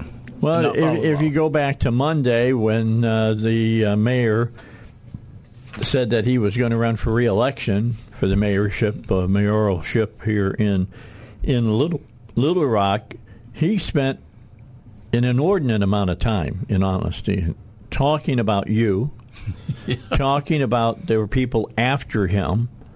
Uh, that this was all politically driven, and we have presented here on the air all the uh, the forms that and letters that you've sent these people and what they've said that they've done and in fact have have uh, told you one thing and then did another. And then you've got Larry Jegley saying look I'm looking at what I'm seeing and this is unconscionable what's going on Yes, sir. And matter of fact, I, I, I have filed a criminal complaint uh, the other day. And, and before I tell you about that, I think it's important for the folks to know. That, and, and I sent this uh, to them yesterday again and asked them to please read this. I asked Frank Scott to please read this and understand it. Because this is, I think this is hugely important. Legislative branch, the legislature very seldom gets things right. But in 1967, they got this right. This is the intent of the Arkansas Freedom of Information Act. And I want everybody to really listen to this. It is vital in a democratic society that public business be performed in an open and public manner so that the electors shall be advised of the performance of public officials and of the decisions that are reached in public activity in making public policy. Toward this end, this chapter is adopted, making it possible for them or their representatives to learn and to report fully the activities of their public officials. That's the intent. You need to know what's going on as a voter. Yes. That that's basically let's cut to the chase. That's exactly what that's saying. Yes, sir. What they're saying is they don't want to do that. Yeah. Well, what politician does? That's right. And so I did. I filed an incident report with the Little Rock Police Department. I'm following the protocol. Um, I, I contacted uh, Prosecuting Terry Larry Jegley. I asked him. I said, "Hey, what's my next step? Because I don't want to overstep anything. I want to do it the right way." Uh, he said, "Go to the Criminal Complaint Division, Citizen Complaint Division uh, downtown, you know, and file your report." I did that on Monday. Uh, met with, uh, I made the complaint, uh, filed it. Then I met with two law clerks, which is a process. They have law clerks there that are going to school, and that's it's a good thing. They take a look at it. Right. And I sat down with them. Uh, Robert liked this interesting enough. Uh, Robert's name came up in the conversation. One of them had had him as a teacher, and they're both scheduled to have him again. And uh, so we did talk about Robert Steinbuch, and, uh, which I thought was kind of a nice little sidebar. But uh, you know, they were very intrigued because this is not something that comes to the prosecutor's office every day. Who who walks in and says, "Hey, I want to file char- criminal charges against the mayor"? Yeah, well, you're you're following the rules. That's the law, right? So, so I left, and a couple hours later, the head of that division, uh, Prosecutor Jill Camps, called me. Uh, we talked for quite a bit on the phone. Uh, she asked for additional information, which I provided her, some files and everything. And so th- they are investigating it. And, uh, you know, they are taking, right now, I, it appears to me that they are taking it very seriously and they plan on doing their duty. Uh, the, they're not gonna they're not gonna jump any steps though, and I don't want them to. Right. You want you you want this to be up and up. I mean, you have said all along that the reason you're doing this is for the simple reason that right is right and wrong is Yes, wrong. sir. That's it. And what we're finding is because of that pressure, I went to the city board meeting uh, Tuesday night. Uh, I spoke at the meeting because what I've called for is I'm looking at city board leaders and saying, uh, board of directors, and I addressed them with this, and I sent them an email that this is not about politics right now. We I requested credit card statements. I didn't get them all. 46 statements are missing. So then you have the CFO of the city, Larry, Sarah Linehan, say in writing to Tom Carpenter, the city attorney, there are statements missing and we did not scan and retain statements. Okay, now when you hear that, that would tell you, or should uh, elicit a response from you of, okay, so they don't have these. However, Right. And so I went back and I informed them of the state law in Title 14 in um uh, on record retention and tampering with public record, which really hit them hard. So at the board meeting, I basically went to the board and I said, look, I said, this is not about politics. Uh, This is not about a mayor's election. This is not about their election. Some of them are facing opponents, and the, you know, I know their concern is: Are we going to deal with this right before the election, right before I have an election? Right. And I said, you've got to put politics aside. What this is about is you have 46 missing fin- uh, financial documents that are missing, and those 46 financial documents belong to the people. Basically I, I was their ear I wasn't talking to deaf ears I was I was talking to scared ears. Uh-huh. uh, they just sat there. And it wasn't because they're not hearing me it's because for some reason they are scared to death of Frank Scott and for the life of me I don't know why so during the meeting after I spoke Tom chimed in and he spoke on it, and he brought out that he said that Sarah said she does have the records. Okay, now wait a second. Sarah had said they didn't scan them and they didn't have them, but now the the attorney's telling you she has them. Yes, and and uh, Sarah, I've got it here. This is what Sarah's in the letter to Tom Carpenter said. All right, I want you to hold your thought on it. Sure. that. All right, we're going to take a break. We got news for you. Then when we come back, you'll hear what uh, this is the what the CFO of the city. Yes, sir. City right. CFO Sarah Lenahan. Okay, we're going to hear what she has to say about that, and her story changes some. We'll do. We'll talk about that when we return here on the Dave Elswick Show. All right, let me remind you uh, that Pat Davis has all of the answers you need to be able to reduce your health insurance by 30 to 50 percent. I know you want to know this because 30 to 50 percent on whatever you're paying for health insurance over a course of a year is a lot of money. So uh, you need to give him a ring at 501 605 6935. That's where they're at. I would be using Pat if I wasn't on Medicare. I mean, when it, when once you take your Social Security, you're in Medicare whether you like it or not. The federal government forces you into it.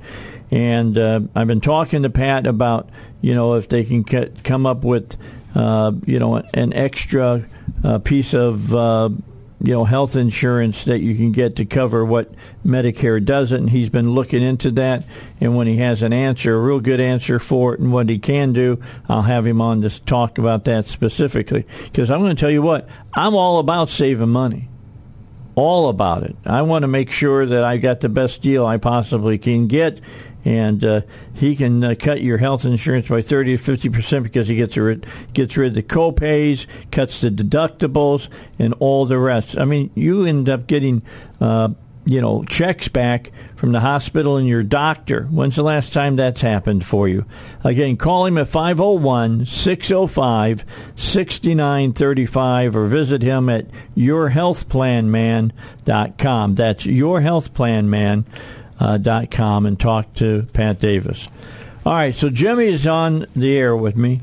We're talking about the the whole thing about the Scott administration not complying with the Freedom of Information Act, which is law in the state of Arkansas. We read why it was made into law back in the 60s, and it's only gotten tougher as uh, as it has been in, in as as law in the state. And uh, then on Monday, and I got really irritated Monday when I started reading about what the the mayor was saying about, you know, this is all politically driven. Uh, this is all about uh, you know this and that, and I didn't do this, and uh, they're they're they're saying lies about me. And look, I've seen the paperwork. Jimmie's sitting right there, and he's got most of it sitting right next to him and uh, all he's doing is reading it to you. And this is what Frank Scott's getting too. You're hearing exactly what the mayor's getting. This is not something where somebody has got a bullseye, pa- you know, painted on on the mayor.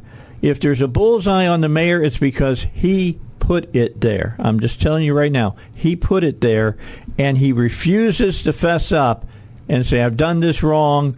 We're going to stop doing it wrong. We're going to do it right. But then you got to decide is he serious about it? Because he said he, he's been doing some stuff and saying we're changing this and we're changing that, and it's not changing the hill of beans. No, no, it's not, and and he's the problem with it. Um, just like this on the 46 missing statements. Uh, as I said, CFO, city CFO Sarah Linehan stated it in writing. Okay, I- so- listen to this. This is to Tom, right, Carpenter? Yes, it, on, Okay. on August eighth, I, I responded to what they sent me, and I said basically said, "Hey, well, there's 46 statements missing, and I provided them the months and the date that I should have that I didn't have." So on an email uh, to Tom in response, she said, "Mr. Cavan's email on August eighth, we conducted a follow-up review of the documents provided." Uh, let's see, sorry, lost my place. Uh, determined that all the statements from April 2021 current with activity were provided to the FOI response to uh, on Wednesday, August 3rd. Now, here's the key. There were also several statements provided for 2019-2020, but we discovered that there were some missing statements in the first five months of 2019. And they were also missing individual statements during the period of March 2020 through 2021. Uh, during that, this is key, during that period, individual account statements were not scanned and saved. All right, which means they have no recollection, nor do they have any forms to show anybody. Exactly. So the city CFO put in writing to the city attorney, Tom Carpenter, that yes, we have missing statements, and yes, there were statements that were not scanned and retained. Okay. Which is violation of Arkansas state law. So fast forward to Tuesday night, and I brought the issue up with the board asking them to please request a legislative audit into the matter of the missing statements. After I did that, Tom spoke and um, he informed the board that Sarah had come to him and informed him that the statements were not missing. Okay, so we have a letter from Sarah saying they, they are missing and they weren't scanned and retained. And now we have Tom saying at the meeting that she came to him and said, wait a minute, they are not missing, that she has them. Okay, so why don't you have them? That's a good question. Matter of fact, I will say this about Doris Wright, one of the city board of directors. She brought that up. She said, okay, well, if if we've got them, why don't you have? Why doesn't Jimmie have? Them? Right. Which that question didn't get answered. So after the meeting, uh, uh, Tom called me and said, "Hey, Jimmie," and uh, like I say, I think very highly of Tom, and uh, and he caught me and said, "Look," he said, "I didn't get a chance to call you before the meeting, but she came to us this afternoon and she told us, said, look." You know, they didn't scan them and they didn't store them electronically, but they kept the hard copies and everything. And I said, okay. I said, well, at that point, my question is one, why did she put in writing to you that they were missing and she did not scan them and retain them? Right. Second question is if she's got them, Tom, why do I not have them? Mm-hmm. And what did he say when you asked that? Really couldn't answer that. Okay. and, and uh, of course, it's not Tom's to answer so much. It's like he can only, it goes back to, he can only give me, him and Alex can only give me what they give them to give. Okay. So uh, last night, after uh, I went in, um, I typed up the email and I sent it to Sarah Linehan, CFO, CFO and to Frank Scott, Tom, Alex, uh, all the city board of directors, uh, and of course, prosecuting attorney Larry Jegley, because I want everybody to understand this. Everybody is is in the know. Yes, sir. And I put a little thought into it before I did because I wanted to be clear. And I said, "Hey, sir, I've attached the statement you gave Tom, which is what I just read on there." In the letter, you state the statements are missing and statements were not scanned and retained. Last night, after the board meeting, Tom told me that you informed him earlier that day that you do have the missing statements. When I say this, I don't mean it in an ugly way. I just need to know which one is it. And if you do have them, my next question is why have you not provided them to me? Okay, so let, us understand something. The whole thing about not being scanned or whatever and not having them comes right off of a letter that the CFO sent. That says they did. Okay. Now the other part, and I don't, I'm not not throwing anything on on Tom, is hearsay. Right. Yeah, he well, said, he, well no, he, annou- he announced it at the meeting. Oh, okay. He said it in session. All right. That she said that she had the statements. Okay. So, so it's on record.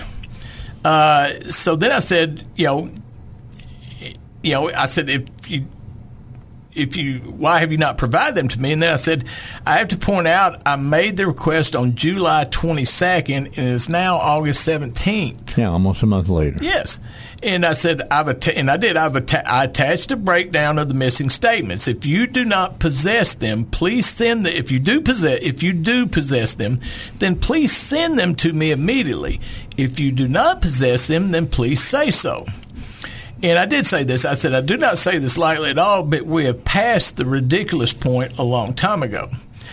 Now, and I did say I said I'm going to address the re- receipts in a different uh, uh, the receipts to the charges today, and that's what I'd like to bring up is it's not just the 46 statements now. Okay, after I did it, what I did is I took the statements that I had and I sent a request in. I want I asked for all the receipts for each charge on that statement.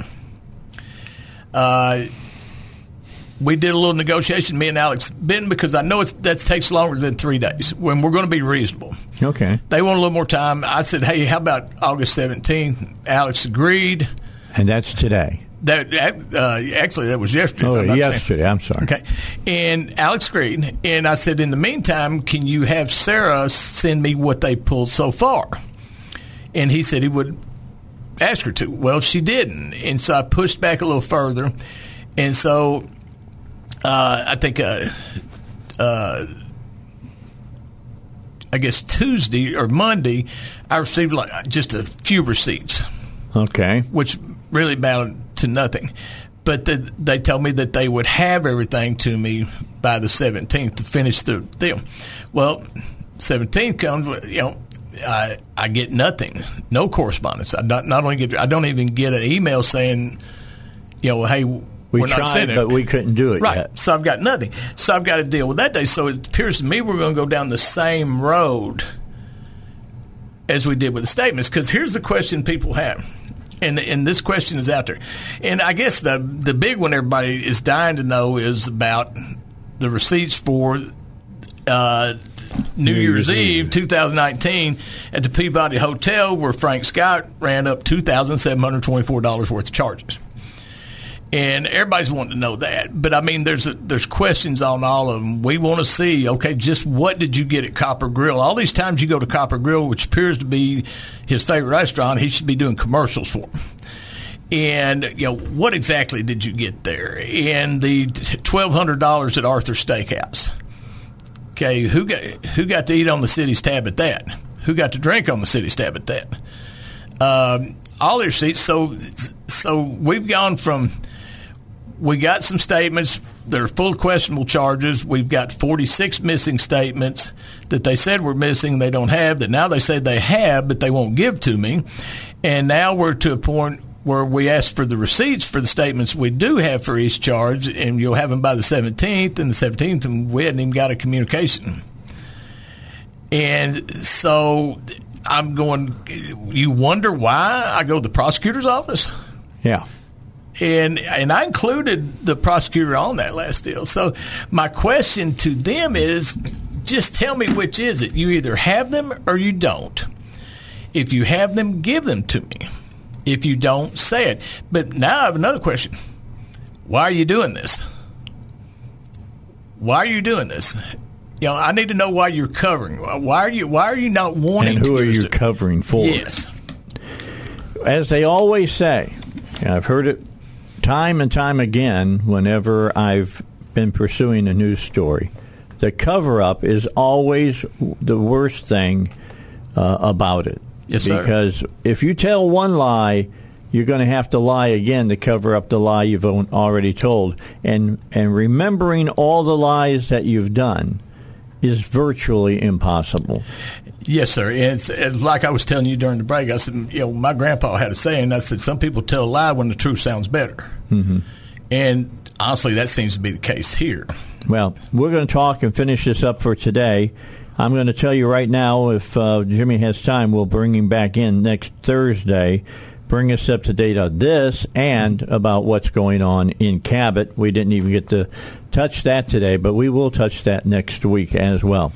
Don't forget about East End Towing. They want you to know they understand the situations you can find yourself in. Sometimes they're difficult situations, but they will help you uh, get off the side of the road. They'll help you make sure you're not paying extra money. They belong to the Arkansas Tow and Recovery Board. They're licensed, they're insured, and every one of their trucks is permitted. Uh, they understand private property tows, public property tows. They know it all, and that is important for you when uh, you need to be taken care of. Call them at 501 888 8849. That's 501 888 8849 East End Towing. I am going to ask one question, uh, and it's not for you, Jimmie. It's, it's for it's a rhetorical question uh, for my listeners. This is the third time you've been on. Yes, sir. correct. All right. First time was about Cabot. This time it's about Little Rock. Last time it was about Little Rock. Yeah, we've done the security detail. Uh, we've done well, actually four. One about Four, okay. security detail, and then two about this subject. Okay, and we're going to we're not we're not going to let it go. We're going to come back with the, the latest that we have next week. But but here's my question: There are other news organizations in the city. I've been talking about, like I said, four weeks now. You've heard it. You know all the information we've been able to dig up. In fact, Jimmie's dug up, and all I'm doing is making it, uh, you know, public for everybody to hear. Why aren't the TV stations getting on this, and why isn't uh, the Demgas in their little Apple thing that they gave me getting on this as well? Uh, I, I've done the research on it. The only people that the only person that is is asked for information from the mayor's office pertaining to this, to the credit card deal, uh, to the statements. The only person doing that is Mitch McCoy at Channel Four and Fox 16. That's it. I can tell you he has submitted several requests. I can tell you that he is working hard on this. And they're ignoring him. They are ignoring him. I can tell you who's not working hard on it, and that's Channel 11 and Channel 7, the Arkansas Democrat Gazette. They have they have requested nothing from the city of Little Rock pertaining to this. Nothing. Uh, I will give credit where credit's due. Max Brantley has written opinion articles where you know his articles where he has included the information that I provided and that Mitch provided, and he's been fair about putting it out there. You know who you're not hearing anything about this from is Arkansas Democrat Gazette, Channel 11, Channel 7. I'm to the point as far as Channel 7 goes, they actually go out of their way to protect the mayor. And I'm just going to say it on here. I mean, why don't you just change the name, change it from 7 on your side to 7 on Frank's side? I mean, that's about the point we're at. They actually came out with a hit piece on me on the deal, which is fine. Hit me all day long. I don't care. I don't care what you say about me. But they didn't even bother to call me about it. And of course, we forced that issue, and they had to do an update on it. The reporter Ashley Crockett, I'll give her credit. She's a very nice young lady. But the management at Channel Seven has an agenda, and they're very clear. You believe it. that that's yes, sir. the problem? Yes, okay. sir. All right. So anyway, let's finish up here. We've got just a couple of minutes. So where do we stand? What are we waiting for? You're waiting for these uh, found or not found records, correct? Yes, sir. It's kind of like what we're not waiting for, but yes, we're waiting for the rest of the statements, and we're waiting for the receipts to the charges on the statements. The receipts are critical because it's going to show the actual charges. Now, the question is, are they going to give us what they should? Are they just going to give us a slip on the credit card where he signs it with a total, or are they going to give us what they should, which would be the itemized receipt of what was purchased? Now here's my question: Why not? Why not just get it over with? I mean, it's like pulling a bandage off of a wound. Yeah, it, it it goes better if you just grab it and, and pull it off fast. They're pulling it off a little bit at a time, and that makes it painful. If you haven't done anything wrong, there's no reason. There's only one reason not to give them. Okay, and I tell people this all the time. You know, they say, "Why do you get on?" If you don't want me on you, then just follow law, follow policy, and follow ethics. There's nothing to report. Nothing. And so my deal on this, if you followed law, if you followed policy, and you followed ethics, why why not give the receipts? Why not give the statements? To me, my opinion, there's only one reason not to give them. It's because they, they don't want anybody to know what's on them. And that defeats the purpose of the legislative intent in the law. Well, yeah, the purpose is, you know, transparency. Yes, sir. That's what it's there for. It's so that you, the voter, knows that that tax money they take from you, willingly or unwillingly, uh, is being used for the purposes to which they say it's being used. Yes, sir. I will say this: that Tom Carpenter has put together a good plan that he put before the board. The board approved it, a revamp of how they do the FOIs. But the problem is simply this: the plan is great, but it will not work. It will not work unless the mayor follows the plan. Tom Tom can put together all day long. Alex Benton can do his job all day long. But unless the mayor's going to adhere to the, the policy that they put in place, it's not going to matter.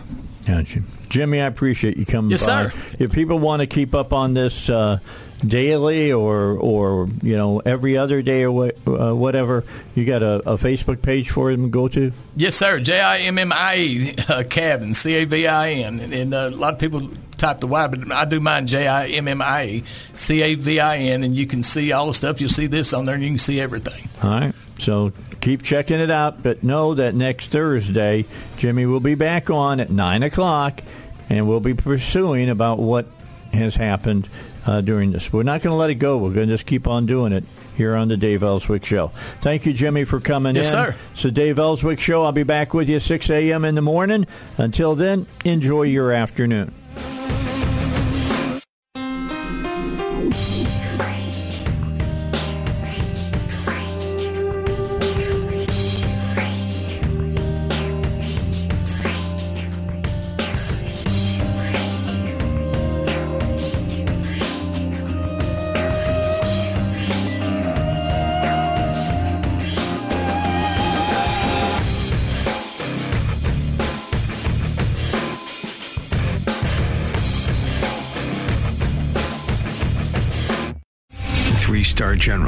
J. Flynn, head of the Pentagon Intelligence Agency, knew all the government's dirty secrets. He was one of the most respected generals in the military. Flynn knew what the intel world had been up to. He understood its funding. He ordered the first audit of the use of contractors. This set off alarm bells. The explosive new documentary, Flynn, Deliver the Truth, Whatever the Cost, uncovers the facts behind this scandal. Flynn told the truth. He was the most dangerous person for Donald Trump to hire. I find out the worst enemy that I'm going to face in my life is right here in America. They took my assessment and they wanted me to change it. And I was like, I'm not changing it. They had to get rid of Flynn with in depth interviews, archival footage, and never before seen personal records of the man behind the headlines. I just felt like I was drowning. Flynn, deliver the truth, whatever the cost. Available now. Watch it today. Go to salemnow.com. Salemnow.com.